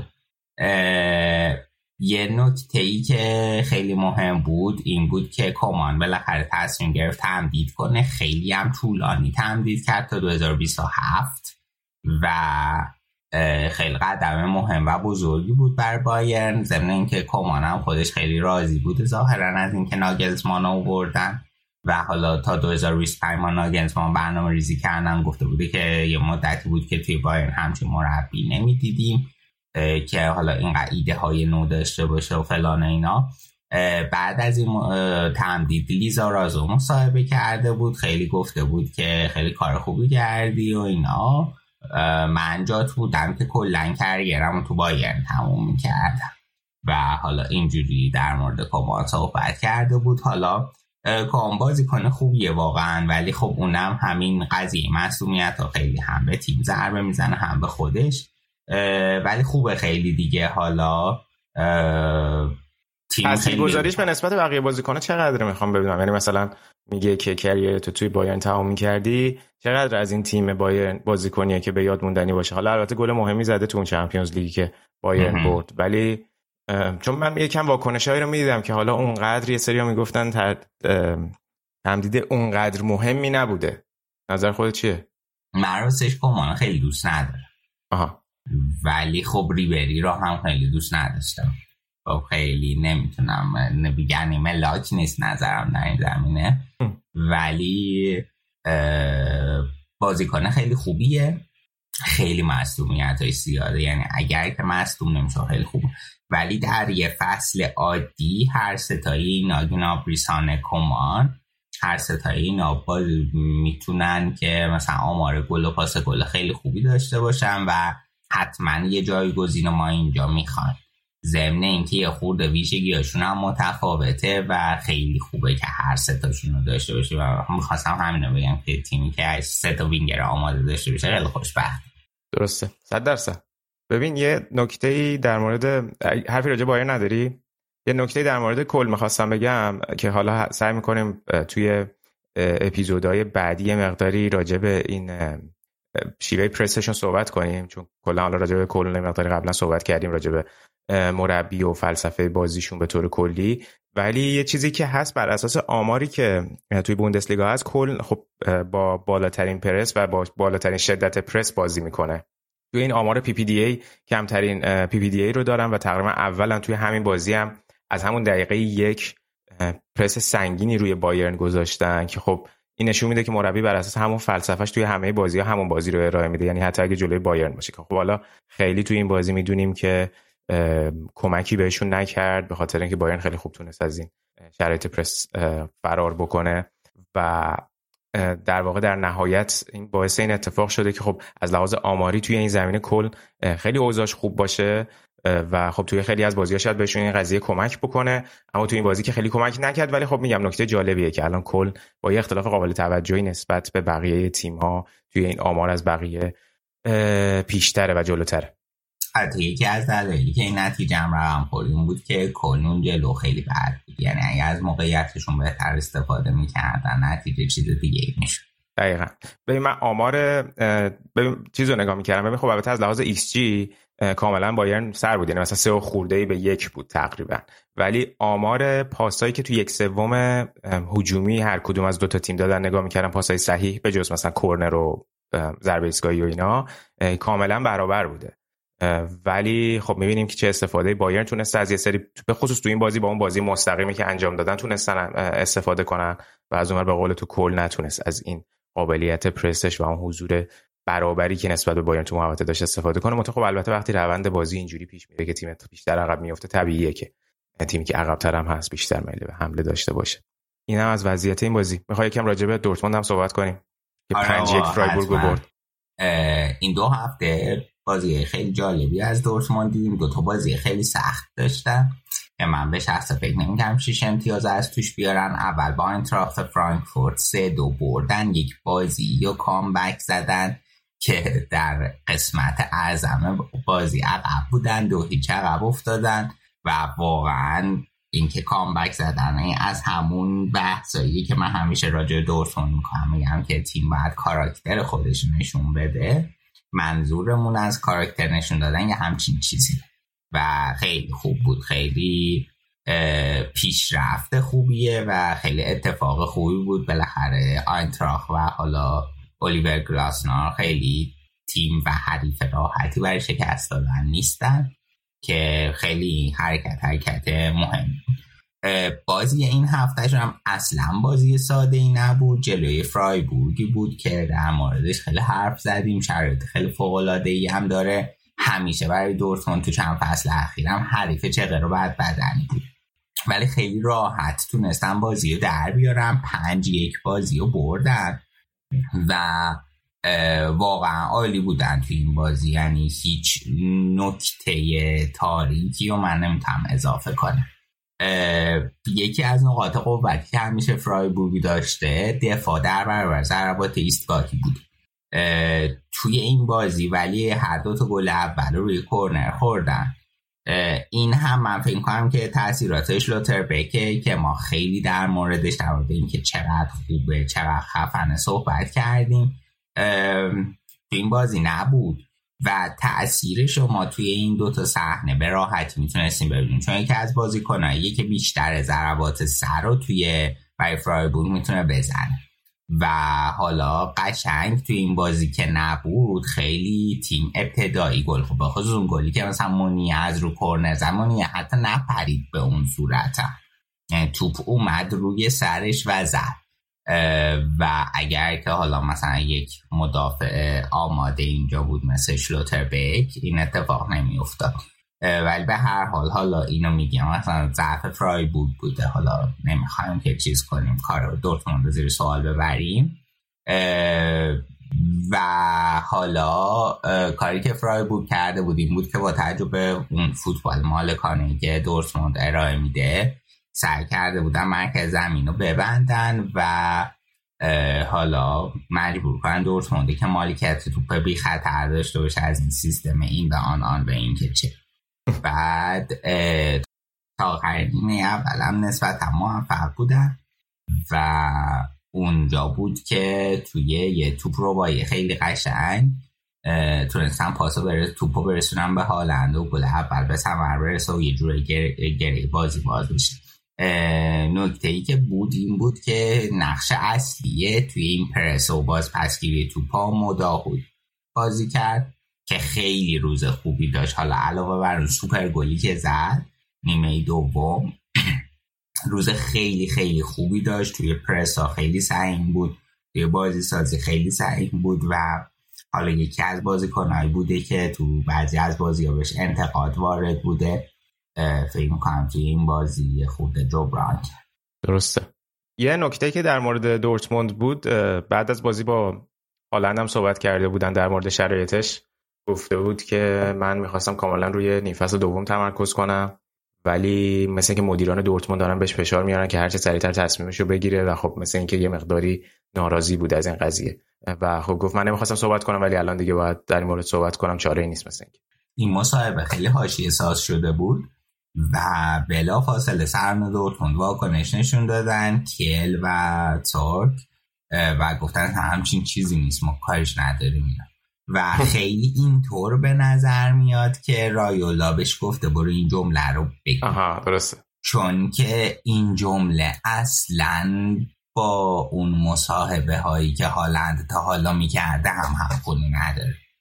یعنی یه جمله ایه که معلومه حالا مثلا یکی با یه حالت دیگه گفته. من حسم اینه که اینا دوست عزیزم آقای رایولا گفته شما این جمله رو بگو خیلی خوبه و بنده خدا اومده اینو گفت رفتی اتوبوس. آره دیگه، و خیلی چیز شد، خیلی حاشیه ساز شد جملهش و اصلا کل این چیز قضیه برد اینا رو یه خورده تحت شعاع قرار داد. درسته. آره ببینیم که دیگه بالاخره پنج ماه فقط مونده دیگه، تکلیف این داستان هم معلوم میشه. اصلا همون خورد کردن با این وضعیت به وجود اومده، هر روز یه خبر میاد راجع به این موضوع. والا میخوان حالا اون دوتا میرن، میخوان با این دوتا زخم میکنن. این استفان بیکوفسکی اگه اشتباه نکنم یه مقاله نوشته بود، حالا الان وقت نیست در موردش صحبت بکنم، حتی نسبت به این که لزوما هالند میتونه توی یک تیمی خارج از بوندسلیگا موفق باشه در حال حاضر یه مقدار شک ایجاد کرده بود. گفته بود که نشون بازی اگه مقایسه کنی، حالا البته هالند یه مقداری توی اون کاتگوری سوپرستار هایی قرار میگیره که در نسل خودش تکه، ولی مثلا اومده بود با سانچو و دمبله و یه سری بازیکن دیگه مقایسهش کرده بود، گفته بود که تجربه اینا نشون داده که لزوما شاید این خوب نباشه، که حالا بذار بحث مفصل میشه در موردش، حتما اپیزود بعدی صحبت میکنیم، چون خب همونجوری که گفتم حالا یه مقداری جزو دسته خاصی قرار میگیره و لزوما هم همه بازیکن‌ها که از دورتموند رفتن و یا از بوندسلیگا رفتن شرایط رو نداشت.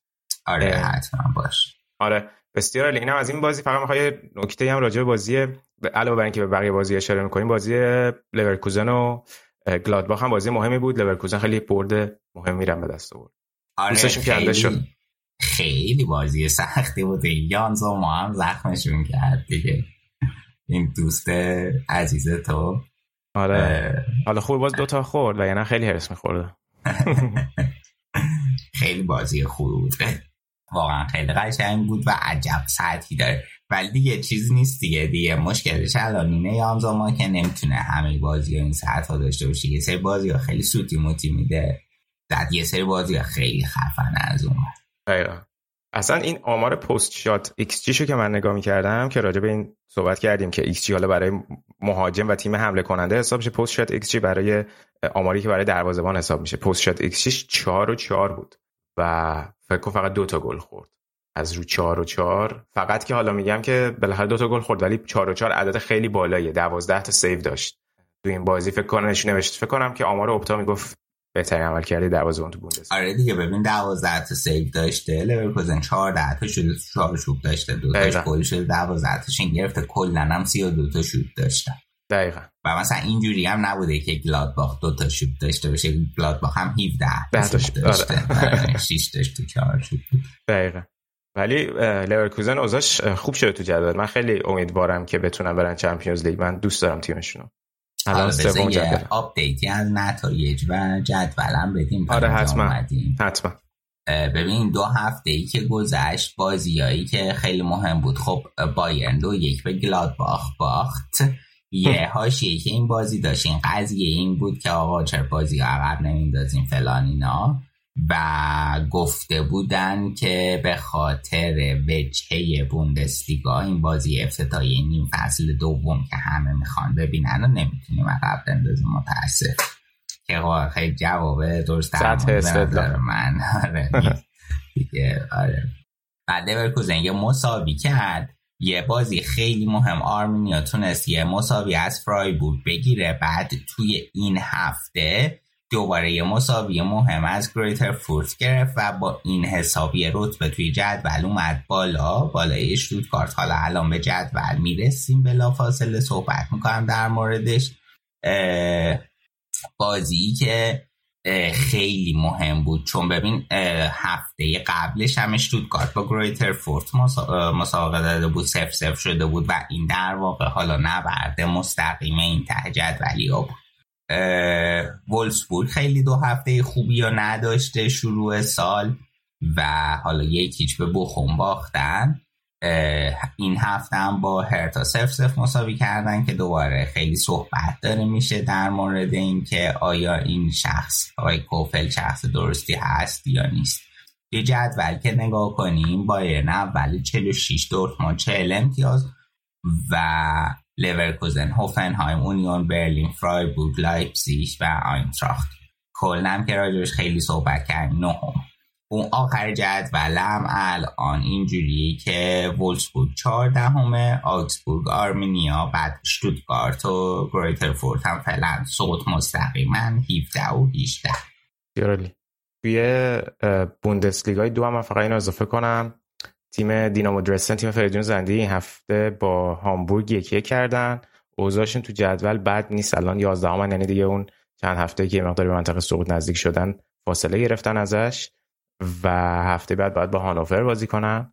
توی لیگ سه آلمان هم تیم آزنابروک که امیر شاپورزاده مدیر ورزشیشه این هفته تونستن دو یک تیم زاربروکن رو شکست بدن که الان در هشتم جدولن. فکر نمی‌کنم بتونن به بوندسلیگای دو صعود کنن، اختلافشون با صدر جدول که زیاده، مگر اینکه با تیم دوم البته اختلاف شش امتیازی دارن و فکر کنم حدود ولی نیم فصل مونده دیگه، باید ببینیم چی میشه، ولی تیمای قدری بالا دستشونن. حالا باید آره، ولی چیزی که من خواستم سینا بگم همینه، توی بوندسلیگای دو و لیگای سه خیلی تیما به هم نزدیکن و درسته. مثلا با چند تا بازی پشت سر هم یه تیم ببره یا به بازه خیلی تو جایگاهش تاثیر بزرگی میذاره. درسته، آخه تا همین چند هفته پیش مثلا شاید شش هفته پیش دوم بودن و الان میبینیم هشتمن، در حالی که مثلا دو تا باخت داشتن توی شش تا بازی اخیرشون. نکته به جای اینکه میگی شاید نشه لزوما با نیم فصل موندن و تو رتبه شش هم هفتم بودن بگیم نمیشه صعود کرد، اشتباه هم بود. یارالی یه نکته‌ای داری در مورد شرایط بوندسلیگا آمان؟ دم شما گرم. حالا در هفته‌های آتی بیشتر و مفصل‌تر صحبت می‌کنیم در مورد بوندسلیگا. البته هفته بعد که دوباره یه اینترنشنال بریک داریم یه اپیزود خواهیم داشت تا بعد از اینترنشنال بریکی که دو هفته هم طول خواهد کشید و دوباره روند رو پی می‌گیریم. دم شما گرم که گوش دادین به این بخش. بریم یه استراحت کوتاه بکنیم و برگردیم با بخش بعدی برنامه.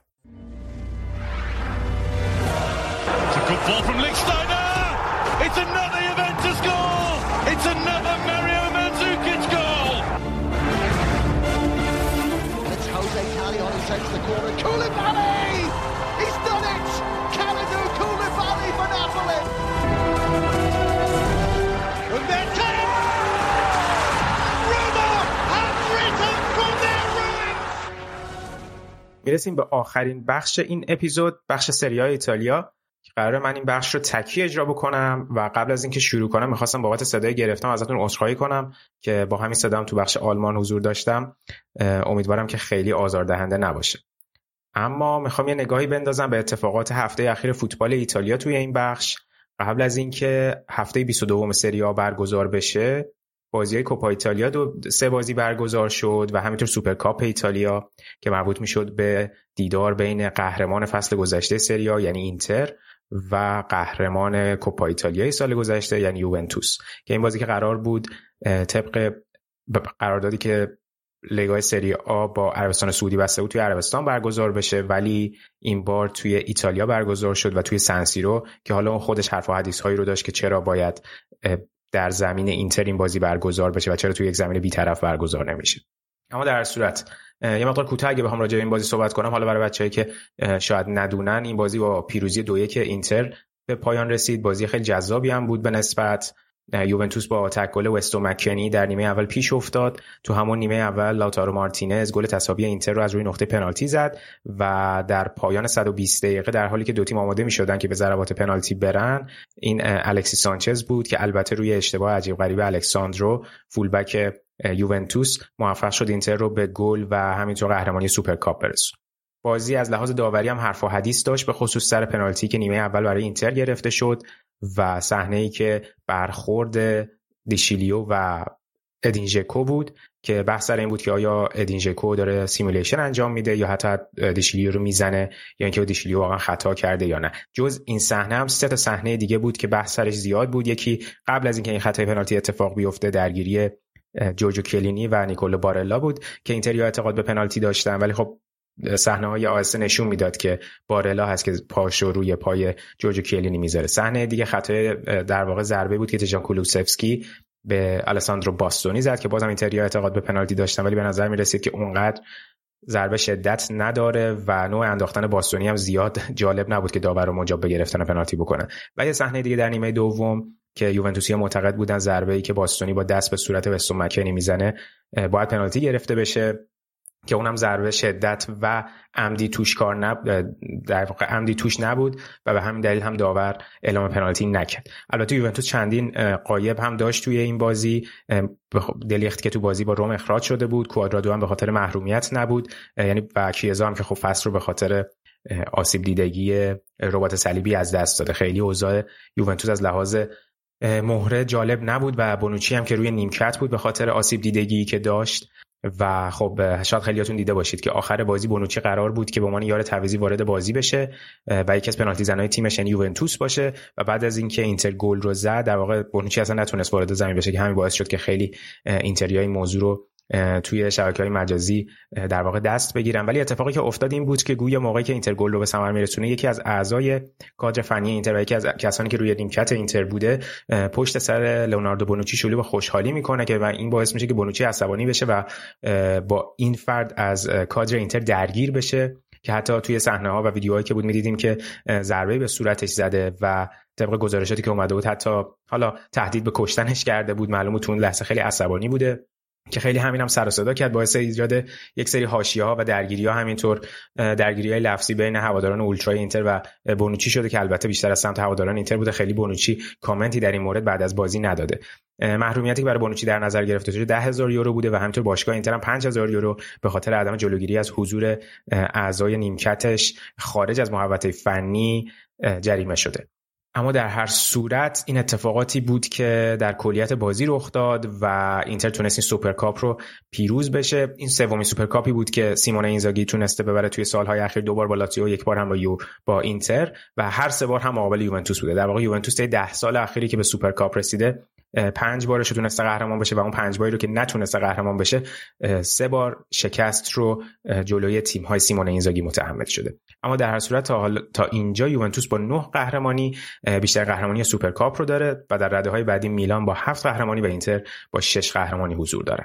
این وضعیت کوتاهی از سوپرکاپ بود. یه بحثی که بود من زیاد هم می‌دیدم اینور اونور در مورد اهمیت سوپرکاپ و کلا قهرمانی این جام بود که خب مثلا انتقاد بر این میشد که از طرف هواداران تیم‌های دیگه که چرا اینتریا انقدر خوشحالی میکنن برای گرفتن این جامی که شاید اونقدرها ارزش زیادی در مقایسه با خود کوپا ایتالیا و سری آ نداشته باشه.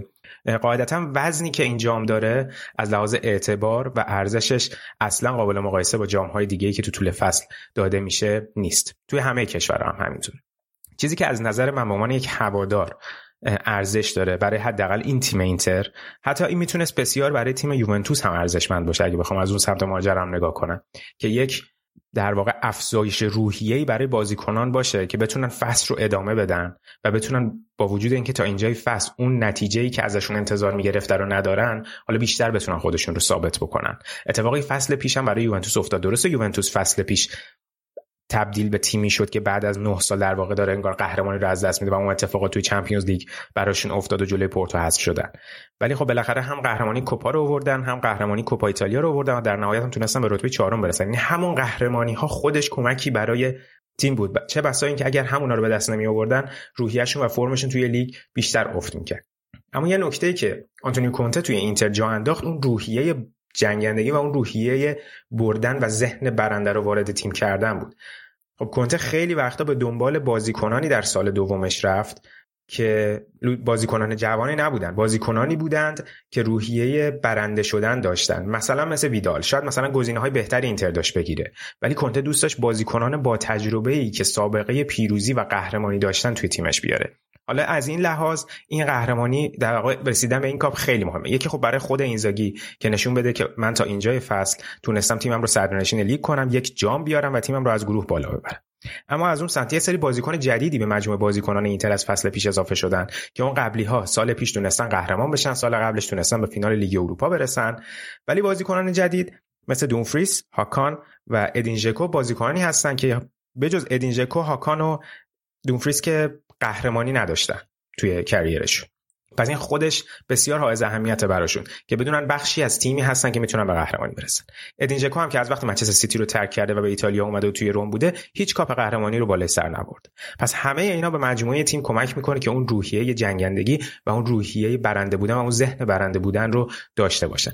وگرنه اهمیت سوپرکاپ در مقابل بقیه جام همونجوری گفتم زیاد نیست، ولی از این لحاظ برای یک تیمی که قهرمان میشه بسیار حائز اهمیت، حالا به خصوص که به خاطر شرایط و دلایلی به جای اینکه اول فصل برگزار بشه الان در اواسط فصل برگزار میشه.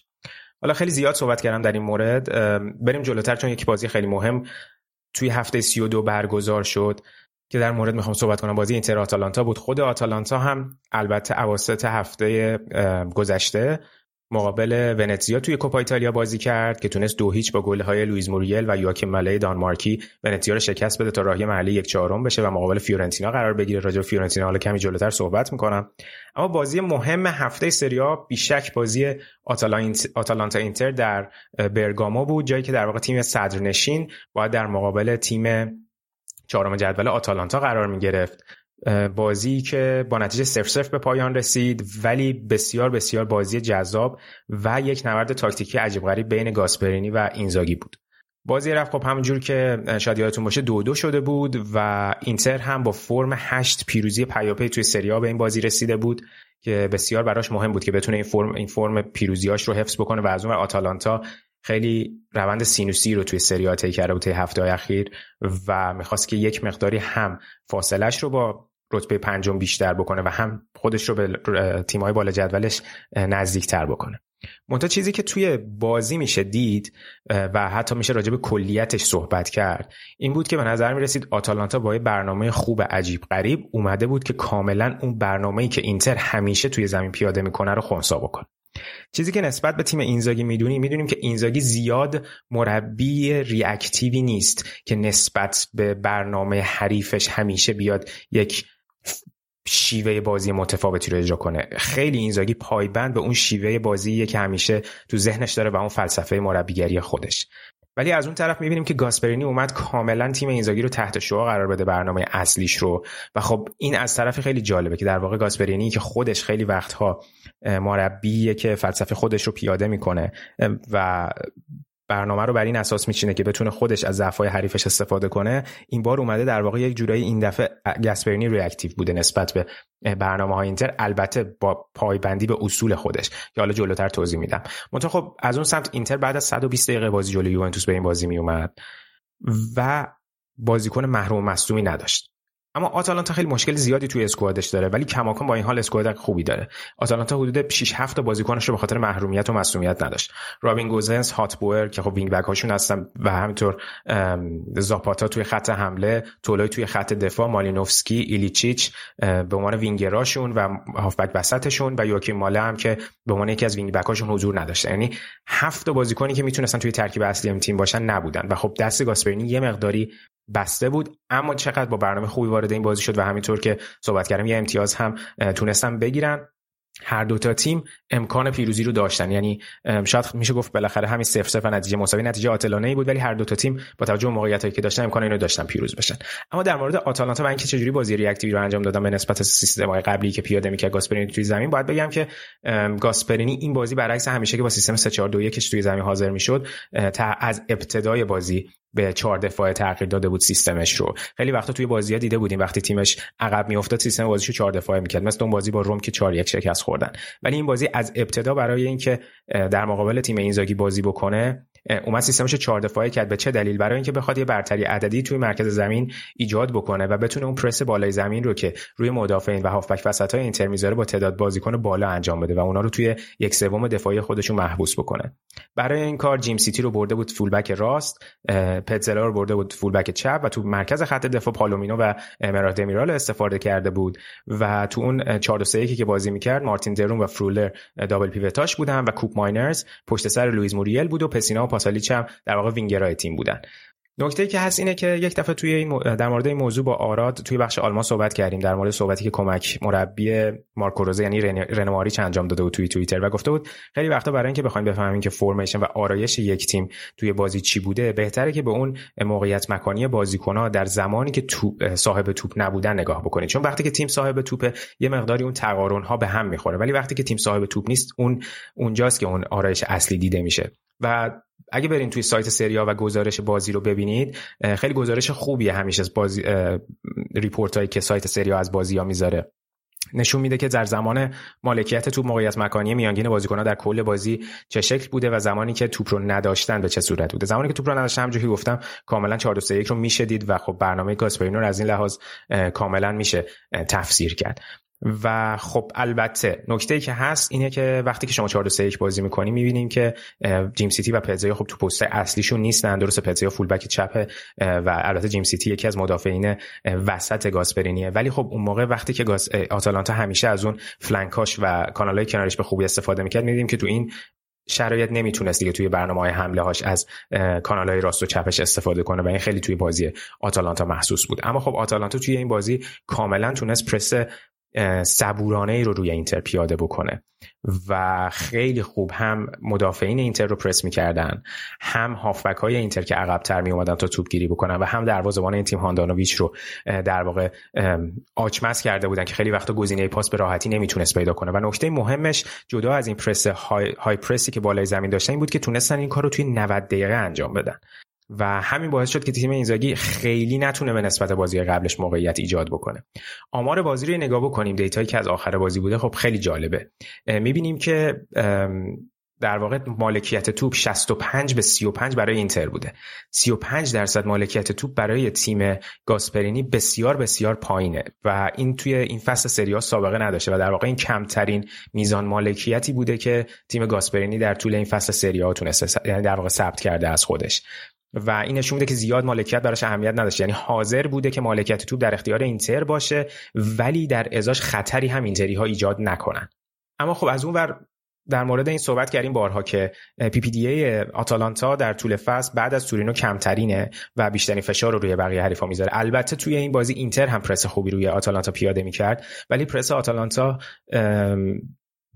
در پرس خوبی اینتریا روی دفاع آتالانتا پیاده میکردن ولی یه مقداری این توی در واقع یک سوم میانی زمین بود، ولی آتالانتا یا کاملا های پرس بازی می‌کردن و اگه نگاه کنیم تعداد فرش فشار و پرسی که بازیکن‌های آتالانتا روی اینتر در زمان دریافت توپ، حمله توپ یا ضربه زدن به توپ می‌ذاشتن حدود صد و هفتاد و یک مرتبه بوده که سی درصدش با موفقیت بوده و بیشتر این کارو در یک سوم میانی و یک سوم هجومی خودشون انجام دادن، یعنی یک سوم دفاعی اینتر.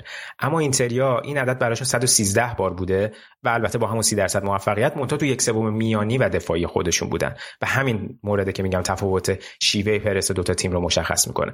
جدا از مالکیت توپ یه فاکتور دیگه که خیلی وقتا مورد استفاده قرار میگیره برای ارزیابی بهتر اون مالکیت، مقایسه تعداد پاس‌هایی که دوتا تیم توی یک سوم هجومیشون میتونن، پاس‌های موفقی که توی یک سوم هجومیشون میتونن بدن یا حالا لمس توپ‌هاشون. اگه به تعداد پاس‌هاشون نگاه کنیم میبینیم که تقریباً آتالانتا بیست و هفت تا پاس تونسته توی یک سوم هجومیش بده و اینتر سی و چهار پاس صحیح. تقریباً میشه پنجاه و پنج درصد به چهل و پنج درصد و در واقع سهم آتالانتا چهل و پنج درصد بوده از مجموع پاس‌های یک سوم هجومی. در واقع چهل و پنج درصد تونسته پاس کامل داشته باشه و خب این در حالیه که آتالانتا در کل تیم‌های سری آ در زمینه فیلد تیلت، همین آماری که بهتون گفتم، بیشترین رو داره، یه چیز میانگینش بالای پنجاه و پنج درصده و می‌بینیم که خب به طور واضح آتالانتا این بازی عقب‌تر از همیشهش بازی کرده و مثل بقیه بازیاش نبوده ولی خب نتیجهش نتیجه مثبتی بوده براشون و اینتر رو تونستن به نسبت خنثی بکنن. البته اگه خب این آمار بر اساس آمار اف بی رف بود، اگر که به آمار ایکس جی دو تا تیم هم نگاه بکنیم و در م... چون اشاره کردم به اینکه اینتر نتونست زیاد خلق موقعیت بکنه به نسبت قبلش، می‌بینیم که البته دو تا تیم ایکس جی به نسبت بالایی هم داشتن، این موقعیت خوبی هم هر دو تا تیم تونستن با این وجود پرس سنگینی که هر دو تاشون داشتن خلق بکنن. بر اساس آمار آندرستات و هم اف بی رف، چیزی که ایکس جی اینتر حدود یک و نیم بوده و ایکس جی آتالانتا حدود یک و شش بوده.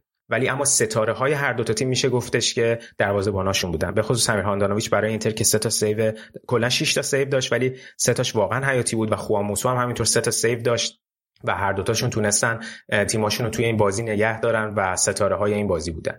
اما یه نکته جالب در مورد سمیر هاندانویچ بگم، در واقع سمیر با توجه به اینکه گفتم خیلی وقتا پرس روی دفاع اینتر بود و اینتریا خب بالاخره زمانی که تیم پرس میذاره مجبور میشن هی با عقب زمین کار بکنن. آمار سمیر همدانویچ خیلی جالبه، تعداد پاس‌های سمیر همدانویچ بوده، پاس‌های صحیحش بوده پنجاه و شش تا که فقط چهار تا از بازیکنای اینتر آمار بهتری داشتن ازش و این پنجاه و شش پاس حتی از کل بازیکنای آتالانتا هم آمار بیشتری. حالا لزوما تعداد پاس بالا لزوما معنی بهتر بودن نیست ولی میخوام نشون بدم که با این عدد معلومه که چقدر اینتر مجبور میشه تو زمین خودش و تو یک سوم دفاعی خودش بازی کنه به خاطر اون پرس بازیکنان در واقع آتالانتا. و حتی اگه ما لمس توپ ها رو هم نگاه کنیم میبینیم که سمیر هاندانویچ لمس توپش بیشتر از ادین ژکو، هاکان چالهانوغلو، ماتئو دارمیان و الکس سانچز بوده که خب نکته قابل توجهیه. توی یک سایت ایتالیایی میخوندم که حدود چهار دقیقه از بازی توپ دست سمیر هاندانویچ بوده که خب قابل توجهه از این مورد. و اتفاقات همونجوری که گفتم موقعیت‌های مختلفی هر دو تا تیم داشتن که نتونستن ازش استفاده بکنن و دروازه‌بان دو تیم نجات دادن. و خب همونجوری که گفتم نکته بارز این بازی اون من مارکینگ سنگین آتالانتا توی بازی بود که انجام دادن. البته تو پی پی دی ای دو تا تیمو که مقایسه می‌کنیم می‌بینیم که پی پی دی ای اینتر از آتالانتا پایین‌تر بوده، در واقع شاید از لحاظ تعداد کنش‌های دفاعی که اینتر داشته در این زمینه بهتر بوده، ولی خب این صبوری که آتالانتا توی این بازی داشت تا بتونه به خواستش برسه واقعا قابل تحسینه و خیلی ها هر دو تا مربی رو بابت این بازی تحسین می‌کردن. ولی خب دیدیم که اینزاگی نتونست اون خلق موقعیتی که تیمش همیشه توی موقعیت توی بازی قبلی انجام میداد رو توی این بازی هم مثل قبل بتونه پیاده کنه. بازی خیلی سنگینی بود، اینزاگی اصلا صداش گرفته بود و حتی نتونست تو کنفرانس خبری شرکت کنه و دستیارش شرکت کرد و هر دو تا مربی هم کاملا خیلی از این نکاتی رو که راجع بهش صحبت کردیم توی کنفرانس خبریشون بهش اشاره کردن. و خب برای اینتر این نکته این بود که تونست پنجمین بازی متوالی در خارج از خونه کلین شیت بکنه، چیزی که از سال فکر کنم هزار و نهصد و نود و چهار برای اینتر سابقه نداشته که تو پنج تا بازی خارج خونه کلین شیت بکنه. ولی خب بعد از سی و نه بازی اینتر نتونست گل بزنه که خب این میشه گفت کردیت و اعتبارش هم یه جورایی به آتالانتا میرسه و همچنین خوام موسو که تونستن دروازهشون رو حفظ بکنن و کلین شیت بکنن. در واقع اینتر از نیم فصل دوم سال پیش با آنتونیو کونته تا همین بازی توی همه بازی‌های سری‌ای که انجام داده بود گل زده بود و اینجا این رکورد سی و نه بازی پیاپی گلزنیشون توسط آتالانتا شکسته شد. با این اتفاق خب فاصله بین اینتر و آتالانتا هم البته تغییری ایجاد نشد توش، ولی به نسبت نتیجه خوبی شد برای هر دو تا تیم بود. البته هر دو تا تیم قاعدتاً با برد خیلی اوضاعشون سر و سامون پیدا می‌کرد، ولی باخت زیاد برای جفتشون جالب نبود. اینتر سه تا بازی خیلی سنگین داشت توی یک هفته گذشته، لاتزیو، آتالانتا و فینال کوپا ایتالیا مقابل یوونتوس که خب تونست چهار تا بازی از این دو بازی سخت سری آ بگیره و سوپرکاپ رو هم پیروز بشه. فکر می‌کنم نتیجه خوبی برای اینتریا بود. اما یه نکته جالب فقط در انتها بگم در مورد این بازی، توییت باشگاه ناپولی بود بعد از این بازی که اومد توییت کرد که به دوتا تیم اینتر و آتالانتا بابت این بازی زیبا و حالا یک جورایی جوانمردانه و فر تبریک میگیم، که خیلی توییت عجیب بود. خیلی ها بحث کردن که اصلا چرا این باشگاه باید همچین توییتی بزنه و خیلی قصد قصدشون مشخص نشد. حالا تنها چیزی که میشه به این نتیجه رسید اینه که ناپولی خیلی خوشحال بوده که این دوتا تیمی که رقیبش هستن در اون چهار تای بالای جدول امتیاز زیادی نگرفتن و فاصله زیادی با ناپولی ایجاد نکردن یا به ناپولی نزدیک نشدن. ولی در هر صورت خیلی توییت عجیب غریبی بود از سمت مسئولان باشگاه ناپولی. اما در صورت اینتر حالا باید وسط هفته با امپولی توی جام حذفی بازی کنه تا دوباره برسیم به بازی هفته بیست و سه و ببینیم که چه در انتظار اینتر و آتالانتا خواهد بود که الان اینتر در صدر جدول و همونجوری گفتم آتالانتا چهارمه و یوونتوس هم بسیار بسیار نزدیک شده به آتالانتا. البته آتالانتا یک بازی کمتر داره و هنوز تکلیف اون بازیشون که در ابتدای سال بیست و بیست و دو موکول شد و برگزار نشد مشخص نیست. یه نکته داوری هم داشت این بازی که توی یکی از صحنه‌ها یکی از بازیکنان آتالانتا یه ضربه سری رو میزنه که روی تیر دو وقتی یه توپی به تیر دوم اینتر اومده توپ به دست دانیلو دیامبروزیو برخورد میکنه. حالا میتونین برید خودتون این صحنه رو ببینید. داوری صحنه رو پنالتی تشخیص نداد، خیلی هم میگفتن که پنالتی بوده، توپ به دست خورده. من نظر خودم رو اینجا میگم، شما اگه دوست دارین حتما برید صحنه رو ببینید و نظرتون رو برامون کامنت بکنید. تو صحنه خب دیامبروزیو کاملا پشتش به توپ و صحنه است، پریده هوا که سر رو بزنه و بازیکن پشت سرش دنزل دونفریسه که یک فشاری روی در واقع با هم چون میپرند دیامبروزیو به خاطر برخورد به دونفریس یه مقداری اون پوزیشنی که داره به هم میخوره و دستش به عقب میره و همونجا بازیکن آتالانتا که ضربه سر رو میزنه توپ به دست دیامبروزیو که به عقب اومده برخورد کرده. من بر این عقیده ام که چون بازیکن توی حالت طبیعی قرار نداره خودش در نتیجه اون دستش هم نمیتونیم بگیم که به صورت به صورتی قرار گرفته که دستش در حالت غیر طبیعی بزرگ شده و در واقع بشه داور مجاب کرد که هند بگیره، چون قاعدتا صحنه رو که نمیدیده در نتیجه اون عمد رو که اصلا کنار میذاریم.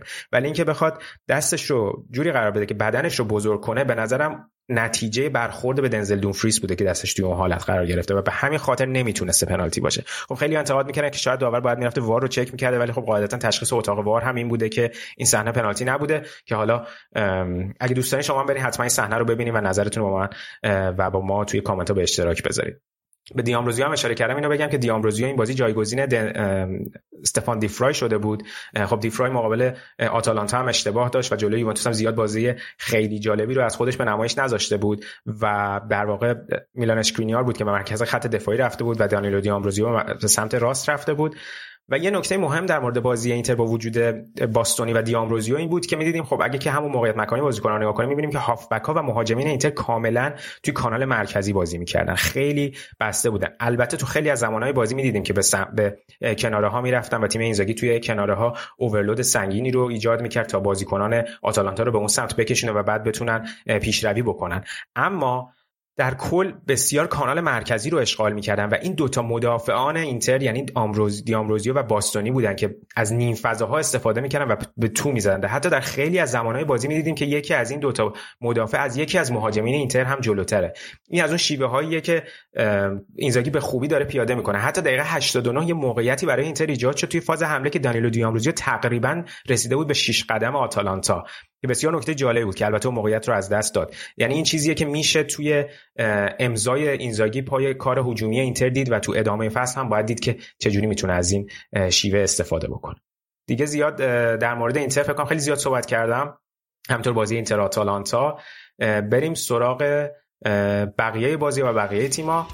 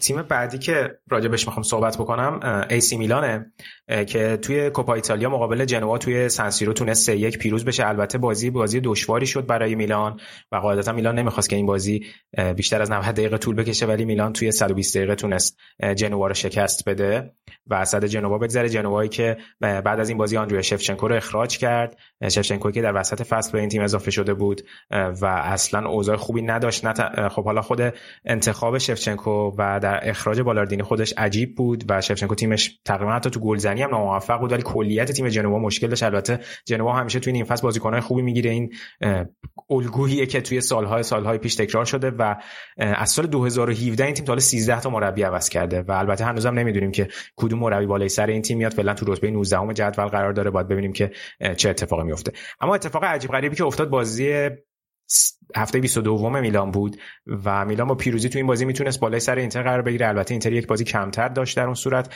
اما توی سنسیرو مقابل اسپتزیا شکست خورد. شکستی که خود میلان خیلی زودتر از رسیدن به دقایق آخر بازی میتونست این بازی رو تموم کنه و سه امتیاز رو خیلی راحت بگیره. اما اتفاقات عجیب غریبی توی این بازی افتاد، به خصوص سر داوری. اما در کل نیمه اول جوری بود که میلان باید تقریبا میشه گفت بازی رو میبرد. همونجا دو تا موقعیت فوق العاده برای لیاو که البته روی خلاقیت و درخشش خودش به دست اومد. لیاو فوق العاده بوده توی این فصل. هفته پیش راجع به ساندرو تونالیو پیشرفتش صحبت کردیم، باید به لیاو هم اشاره کنیم که فوق العاده بوده. لیاو بیشترین دریبل رو داشته توی سری آ و همینطور بیشترین حمله توپ به محوطه جریمه حریف رو و توی این بازی هم دیدیم که چند بار این کار رو کرد و در نهایت هم یک پنالتی تونست بگیره که خب پنالتی رو بعد از وار داور تایید کرد، اما کاپیتان میلان یعنی ثئو هرناندز پنالتی رو به بیرون زد. یعنی اینجا یه موقعیت مسلم گلزنی رو خود میلانیا از دست دادن و جدا از اون روی پاس طولی زیبا لیاو پشت مدافعین صاحب توپ شد و یه ضربه زد که در واقع دروازه دروازه‌بان یه ضربه چیپ زد که دروازه دروازه‌بان اسپتزیا رو باز کرد و میلان یکی جلو افتاد. ولی جدا از اون میلان موقعیت‌های بسیار بسیاری زیادی داشت توی این بازی که نتونست استفاده کنه و البته این نکته رو باید گفت که میلان واقعا الان مشکل پرسنل هم داره، هم کسی هم به ناصر خب توی افغان حضور دارن، ساندرو تونالی هم که در واقع حالا طبق اینجوری که گفته میشد یه کارت زرد تکنیکی تاکتیکی در واقع قبل بازی قبل گرفته بود که محروم بشه و جلوی اسپتزیا نباشه تا به بازی یوونتوس برسه. حالا هم صحت و سقمه این ماجرا در چه حد هست که آیا از عمد بوده یا نه، و اتفاقی که افتاد این بوده که توی مرکز خط دفاع هم الان دارن با کالولو و گابیا بازی میکنن، توموری مصدوم شده، خب سیمو کیرم که خیلی وقت میدونیم نیست و هنوز نتونستن گزینه مورد نظری رو توی این, این فصل نقل و انتقالات جذب کنم. بسیار بسیار حیاتیه برای میلان که اگه میخواد توی کورس قهرمانی و گرفتن سهمیه چمپیونز لیگ باقی بمونه حتما یک یا حتی دو تا مدافع مرکزی جذب کنه. الان رومانیولی هم نیست و واقعا اوضاع میلان توی مرکز خط دفاع میتونم بگم یه جورای اسفناکه، چون گلی که به خصوص گل اولی که خوردن واقعا جایگیری مدافعین بسیار بسیار ضعیف بود که منجر به اون گل شد. حالا روی گل دوم یه مقداری میتونیم بگیم تمرکزشون از بین رفت بود، گلی که دقیقه نود و شش به ثمر رسید. ولی نکته‌ای که وجود داره اینه که بالاخره میلان توی این بازی دو و هشتاد و پنج بوده ایکس جیش در مقابل یک و پنجاه و هفت اسپتزیا و خب حالا یه پنالتی هم داشتن، حتی نان پنالتی ایکس جیشون هم حساب کنین بالای دو بوده ولی نتونستن از موقعیتشون استفاده کنن.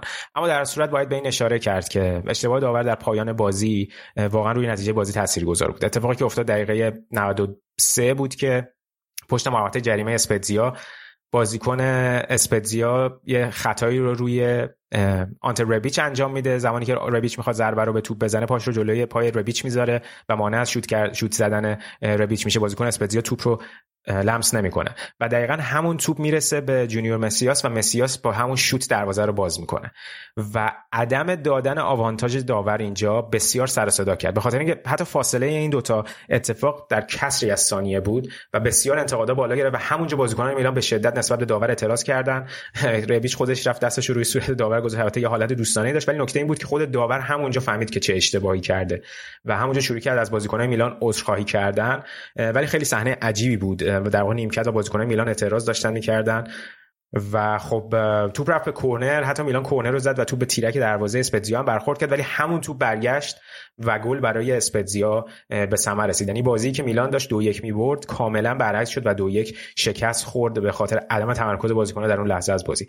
البته اتفاقات بعد بازی و گزارشی که روز بعد اومده بر اساس گزارش کوریر کوریر دلا سره، مثلا اینکه خود داور هم بسیار بسیار ناراحت بوده بعد از بازی توی رختکن و توی راهروهای رختکن دیده شده که داور حتی چشمان اشکباری داشته و گوی زلاتان و بقیه بازیکن‌ها ازش دلجویی کردن حتی که دیگه اعتراضاشون ادامه ندادن. حتی کنفرانس بعد از بازی پیولی هم اینجوری بود که در واقع خب داور اعتراض کرده، داور هم اشتباه داور در واقع عذرخواهی کرده همونجا و داور هم اشتباه میکنه. بسیار کنفرانس خبری جالبی بود، کالابریا در این مورد صحبت کرده بود، گفته بود که ما میتونستیم خودمون این بازی رو ببریم و داور هم اشتباه میکنه، ما نباید میذاشتیم به اینجا برسه و و حتی کمیته داوران ایتالیا هم اومده بود از باشگاه میلان عذرخواهی کرده بود. البته این خودش باعث یک سری ایجاد حواشی شده بود توی کسانی که نزدیک به فوتبال ایتالیا هستن که وقتی که کمیته داورا میاد اینقدر در این مورد عذرخواهی میکنه شاید خودش یه فتح بابی بشه که حالا همه تیم‌ها توقع عذرخواهی داشته باشن در بازی‌های آینده. ولی چیزی که واضحه داور دیگه شاید مثلا توی هفته‌های آتی قضاوتی نداشته باشه توی سری آ، باید به چه صورت خواهد بود. اما در صورت هم میلان میشه گفته که خودش از موقعیت‌ها استفاده نکرد و هم داور این موقعیت رو ازش گرفت که بازی رو ببره. اصلا توجیه پذیر نیست کار داور. یعنی من اگه که میگم میلان خودش میتونست ببره منظورم این نیست که لزوما همین حالا چون داور اشتباه کرده این رو بگیم، ولی خب واقعا این اشتباهات خیلی وقتا میتونه روی یک سری نتایج همینجوری که دیدیم تاثیر بذاره. اما خب میگم هم این و هم مورد داوری و هم موردی که خود میلانی از موقعیتشون استفاده نکردن دست به دست هم داد تا این اتفاق بیفته، تا تیم تییاگو موتا این بازی رو دو یک پیروز بشه و حالا میلان بعد از سه بازی پای پی که توی سری آ برده بود قبل از بازی با یوونتوس سه امتیاز خیلی خیلی مهم رو از دست بده تا نتونه خودش رو به اینتر برسونه. اما حالا یه مقدار کوتاه در مورد یوونتوس صحبت کنم. حالا راجع به بازی سوپرکاپ با اینتر صحبت کردم، اما توی لیگ یوونتوس تونست دو هیچ اودینزه رو شکست بده. فرم یوونتوس توی سری آ الان خیلی خوبه، توی هشت بازی اخیرشون شش تا بازی رو بردن و فقط جلوی ونتسیا و ناپولی مساوی کردن و خودشون الان رسوندن به منطقه سهمیه. در واقع الان آتالانتا با یک بازی کمتر از یوونتوس چهل و دو امتیاز داره و یوونتوس تو رتبه پنجم قرار داره با چهل و یک امتیاز. علی هفته پیش از من پرسید که به نظرت میتونه یوونتوس سهمیه بگیره؟ من گفتم فکر نمی‌کنم چون اوضاع تیم‌های بالای جدول به نسبت خوبه، ولی خب یوونتوس فرم خوبی داشته. اما اینو نباید فراموش کنیم که چهار تا بازی پیش روشون توی سری آ بسیار بسیار بازی سنگینیه، هم با میلان باید بازی کنن، هم با ورونایی که خیلی آماده است تیم ایگور تودور، هم با تورینو ایوان یوریچ که حالا راجبش یه مقدار جلوتر صحبت می‌کنم، وحشتناک فوتبال بازی می‌کنه و همینطور تیم آتالانتا گسپرینی. یعنی چهار تا بازی این تیم پیش رو بسیار بسیار دشوار، خیلی چیزا رو شاید مشخص بکنه. اما اوضاع یوونتوس از لحاظ حواشی اطرافش در مورد قراردادها و تمدیدها یه مقداری عجیب غریبه. هنوز بازیکنی رو یوونتوس توی این نیم فصل نقل و انتقالات جذب نکرده. حرف راجب بازیکن‌ها زیاده، توی قسمت قبل راجب آزمون و اسکاماکا و اینا صحبت کردیم. آرتور حرفش هست که بخواد بره به آرسنال، بعد ببینیم که اونجا چه اتفاقی میفته. اما بزرگترین خبر، مهمترین خبری که هست، بحث و چک و چونه سر تمدید قرارداد پائولو دیبالا که گویا یوونتوس منصرف شده از اون پیشنهاد ده میلیون به اضافه دو میلیون در واقع اضافاتی که به اون دستمزد تعلق می‌گرفت، یعنی دوازده میلیون درآمد خالص سالیانه برای تمدید قرارداد منصرف شده و میخواد این عدد رو پایین بیاره و خیلی به مذاق دیبالا و ایجنتش هم این قضیه خوش نیامده. البته که دستمزد بسیار بسیار بالاییه برای یه بازیکن الان در سطح دیبالایی که خیلی مصدوم آن و آف بازی میکنه، فرم سال دو هزار و هفده هجده شو شاید نداره، ولی خب توقع از بازیکن هم توقع بازیکن هم اینجا فکر کنم خیلی زیاد بشه، به خصوص که مثلا خود الگری توی کنفرانس اول فصلش اومد گفتش که دیبالا بعد از کلینی کاپیتان دوم ماه و یه جورای رول مدل توی تیم برای بقیه جوونا، یه مقدار این خودش باعث ایجاد حاشیه شده. حتی خبر اومد که چون در واقع قرارداد دیبالا پایان فصل به اتمام میرسه، الان بقیه تیم‌ها میتونن باش مذاکره کنن. حتی خبر اومد که به پماروتا از اینتر دستمزد هفت و نیم میلیونی رو الان به دیبالا پیشنهاد داده برای تمدید قرارداد و خود ماروتا هم گفته بود آدم وقتی شانسی داشته باشه حتما سراغش میره و امتحان میکنه. یه جورای غیر مستقیم تایید کرد که میخواد به دیبالا پیشنهاد بده و حتی وقتی که جلوی اودینزه گل اول رو زد توی دوربین‌های تلویزیونی میشد دید که دیبالا رفته و داره به سکوها نگاه میکنه و انگار دنبال یکی میگرده. اینجور برداشت میشد که داره به پاول ندوید نگاه میکنه و در واقع به سران باشگاه یوونتوس که اونجا نشستن که در واقع من رو ببینن، که البته بعد بازی گفته بود من دنبال یک دوستی میگشتم روی سکوها، ولی حالا اینجور برداشت شده بود توی شبکه‌های اجتماعی که داشته در واقع به مدیران یوونتوس یک جور سیگنال میداده. حالا باید ببینیم که در نهایت تا پایان فصل یوونتوس با دیبالا تمدید میکنه یا نه و تو این تیم موندنی میشه یا نه، و در همینطور نگاه کنیم ببینیم که بالاخره چه کسی به این تیم اضافه میشه، به خصوص که حالا فدریکو کیزا رو هم یوونتوس از دست داده. اما دیگر تیم بالای جدولی ناپولیه که تونست بازی لیگش رو دو هیچ مقابل بولونیا پیروز بشه با دو گل لوزانو، اما تیم اسپالتی توی جام حذفی مقابل فیورنتینا شکست عجیب غریب خورد و پنج دو توی کوپا ایتالیا شکست خورد و حذف شد تا آتالانتا فیورنتینا توی یک چهارم نهایی با هم روبرو بشن. بازی که اون بازی هم به در واقع وقت اضافه رفت و آتا و فیورنتینا با درخشش کریستوف پیونتک مهاجم لهستانیشون که بالاخره به سری آ دوباره برگشته بود گل زد، تونست موفق بشه پنج دو بازی رو ببره. اتفاق جالب خواهد بود اگر پیونتک هم حالا در کنار ولاهویچ دوباره بدرخشه تو سری آ بعد از عملکرد ناامید کننده ای که توی میلان داشت و همه رو ناامید کرد از اون ستاره ای که خیلی انتظارش رو میکشیدن. و حالا به فیورنتینا اشاره کردم، این نکته رو بگم که خب فیورنتینا یه نتیجه خیلی خوب و عجیب غریب جلوی جنوا گرفت. حالا جنوا هم خودش به خودی خود اوضاع خیلی خوبی نداره، ولی فیورنتینا تونست شش هیچ جنوا رو در هم بکوبه تو بازی که بسیار خط دفاع درخشان بودن. توی حمله کریستیان بیراگی دوتا گل از روی ضربه ایستگاهی زد، بوناونتورا خوب بود، اوجوزولا بازیکن قرضی رئال مادرید تونست گل بزنه، توریرا بازیکن قرضی آرسنال تونست گل بزنه، خود دوشان ولاهویچ یه پنالتی چیپ توی نیمه اول از دست داد که سیرگو خیلی خوب تونست توپو بگیره، پنالتیش رو توی کانالمون گذاشتیم، ولی نیمه دوم یه چیپ خیلی قشنگ تو طول بازی به سیرگو زد که بعدش هم از هواداری فیورنتینا بابت پنالتی که از دست داده بود عذرخواهی کرد. و اوضاع تیم وینچنزو ایتالیانو به نسبت خوبه، الان اونا بالاتر از روم و لاتزیو با یک بازی کمتر قرار دارن، حتی الان اونا سی و پنج امتیازی هم و تو رتبه ششم جدول قرار دارن. فرم خیلی خوبی داره تیم وینچنزو ایتالیانو، باید ببینیم که با درخشش حالا ولاهویچ که الان با چیرو ایموبیله به صورت مشترک اول هستن توی جدول آقای گلی، تا پایان فصل به چه رتبه‌ای دست پیدا میکنه. البته فصل هفته گذشته صحبت کردیم که یه شکست عجیب غریب و جلوی تورینو ایوان یوریچ متحمل شدن و چهار هیچ شکست خوردن تو بازی که برمر دفاع تورینو خیلی خوب تونست ولاهویچو مهار کنه و ولاهویچ واقعا سراسیمه شده بود توی کل بازی.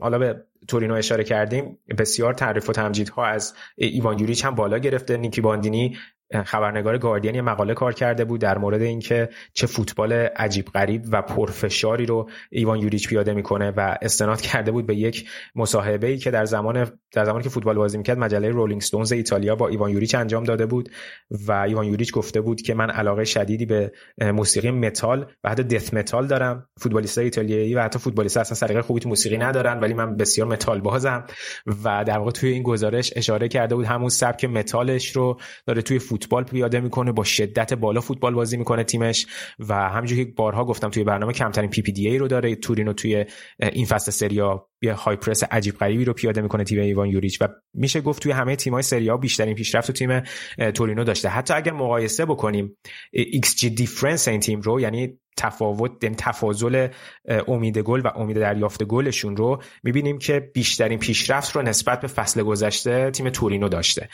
و من چند تا ارزیابی از نیم فصل اول ایتالیا بخونم، همه به تعریف و تمجید تیم تورینو و ایوان یوریچ پرداخته بودن که اونا هم الان نهم جدولن با سی و یک امتیاز و کایرو مدیر عامل این تیم گفته بود همونجور که خیلی از تیم‌ها مثل آتالانتا سال‌های اخیر تونستن به رتبه چهارم برسن و حرف از رسیدن به چمپیونز لیگ زدن، ما هم میتونیم این امید رو داشته باشیم که به تبدیل بشیم به یکی از گزینه‌هایی که میتونیم سهمیه اروپایی به دست بیاریم. البته خیلی خیلی سخته، تورینو البته بد شانس هم بوده توی این فصل، ولی خب نهم جدول هم برای تورینوی که فصل پیش اصلا اوضاع خوبی نداشت و در شرف افتادن بود بسیار عملکرد درخشانیه و قاعدتاً کردیت زیادی میرسه به ایوان یوریچ که خودش رو داره تبدیل میکنه به یکی از مربیان صاحب سبک توی فوتبال ایتالیا و شاید سالهای آینده بتونیم اونو توی تیم‌های بالای جدول هم ببینیم. دو تیمی که راجبش صحبت نکردیم روم و لاتزیو هستن. روم تونست یک هیچ کالیاری رو شکست بده.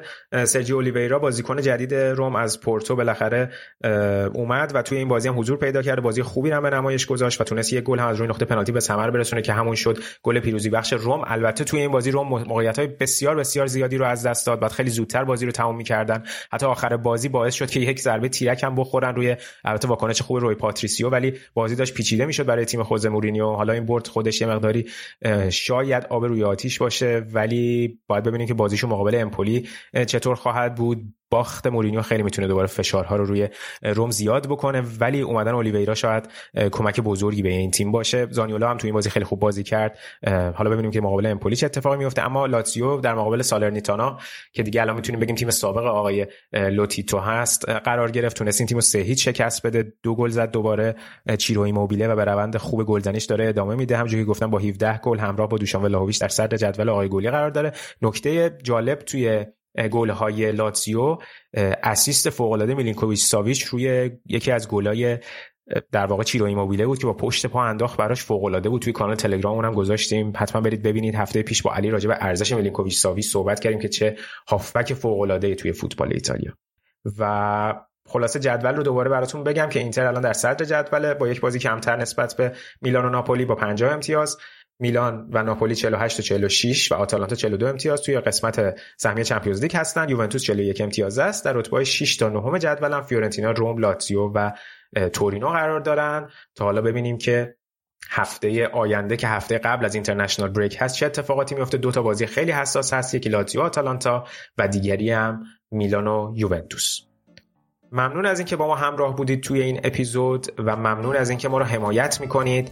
خواهش میکنم حتما نظراتتون رو برای ما چه توی کست باکس چه توی بقیه شبکه‌های اجتماعی کامنت کنید. واقعا دوست داریم وقتی که نظرات شما رو میخونیم، انتقادی پیشنهادی چیزی دارین حتما ازشون استقبال میکنیم. لطفا این کارو بکنید و ما رو تو شبکه‌های اجتماعی مختلف هم دنبال کنید. ما تو توییتر هستیم، تو تلگرام و اینستاگرام هم هستیم، با رادیو آفساید میتونید ما رو پیدا کنید. همینطور کانال یوتیوبمون رو سابسکرایب کنید. مصاحبه‌های جدیدی خواهیم داشت به زودی، طی روزهای آتی سعی می‌کنیم بیشتر اونجا فعالیت بکنیم. همینجوری برای تیم ملی که هفته آینده بازی دوباره خواهد داشت، توی چارچوب مقدمات جام جهانی ویدیویی خواهیم داشت. حتما ما رو اونجا سابسکرایب بکنید و یادتون نره حتما ما رو به دوستانتون هم معرفی بکنید. مهمتر از همه مراقب خودتون باشید. تا اپیزود بعدی، فعلا خدا نگهدار.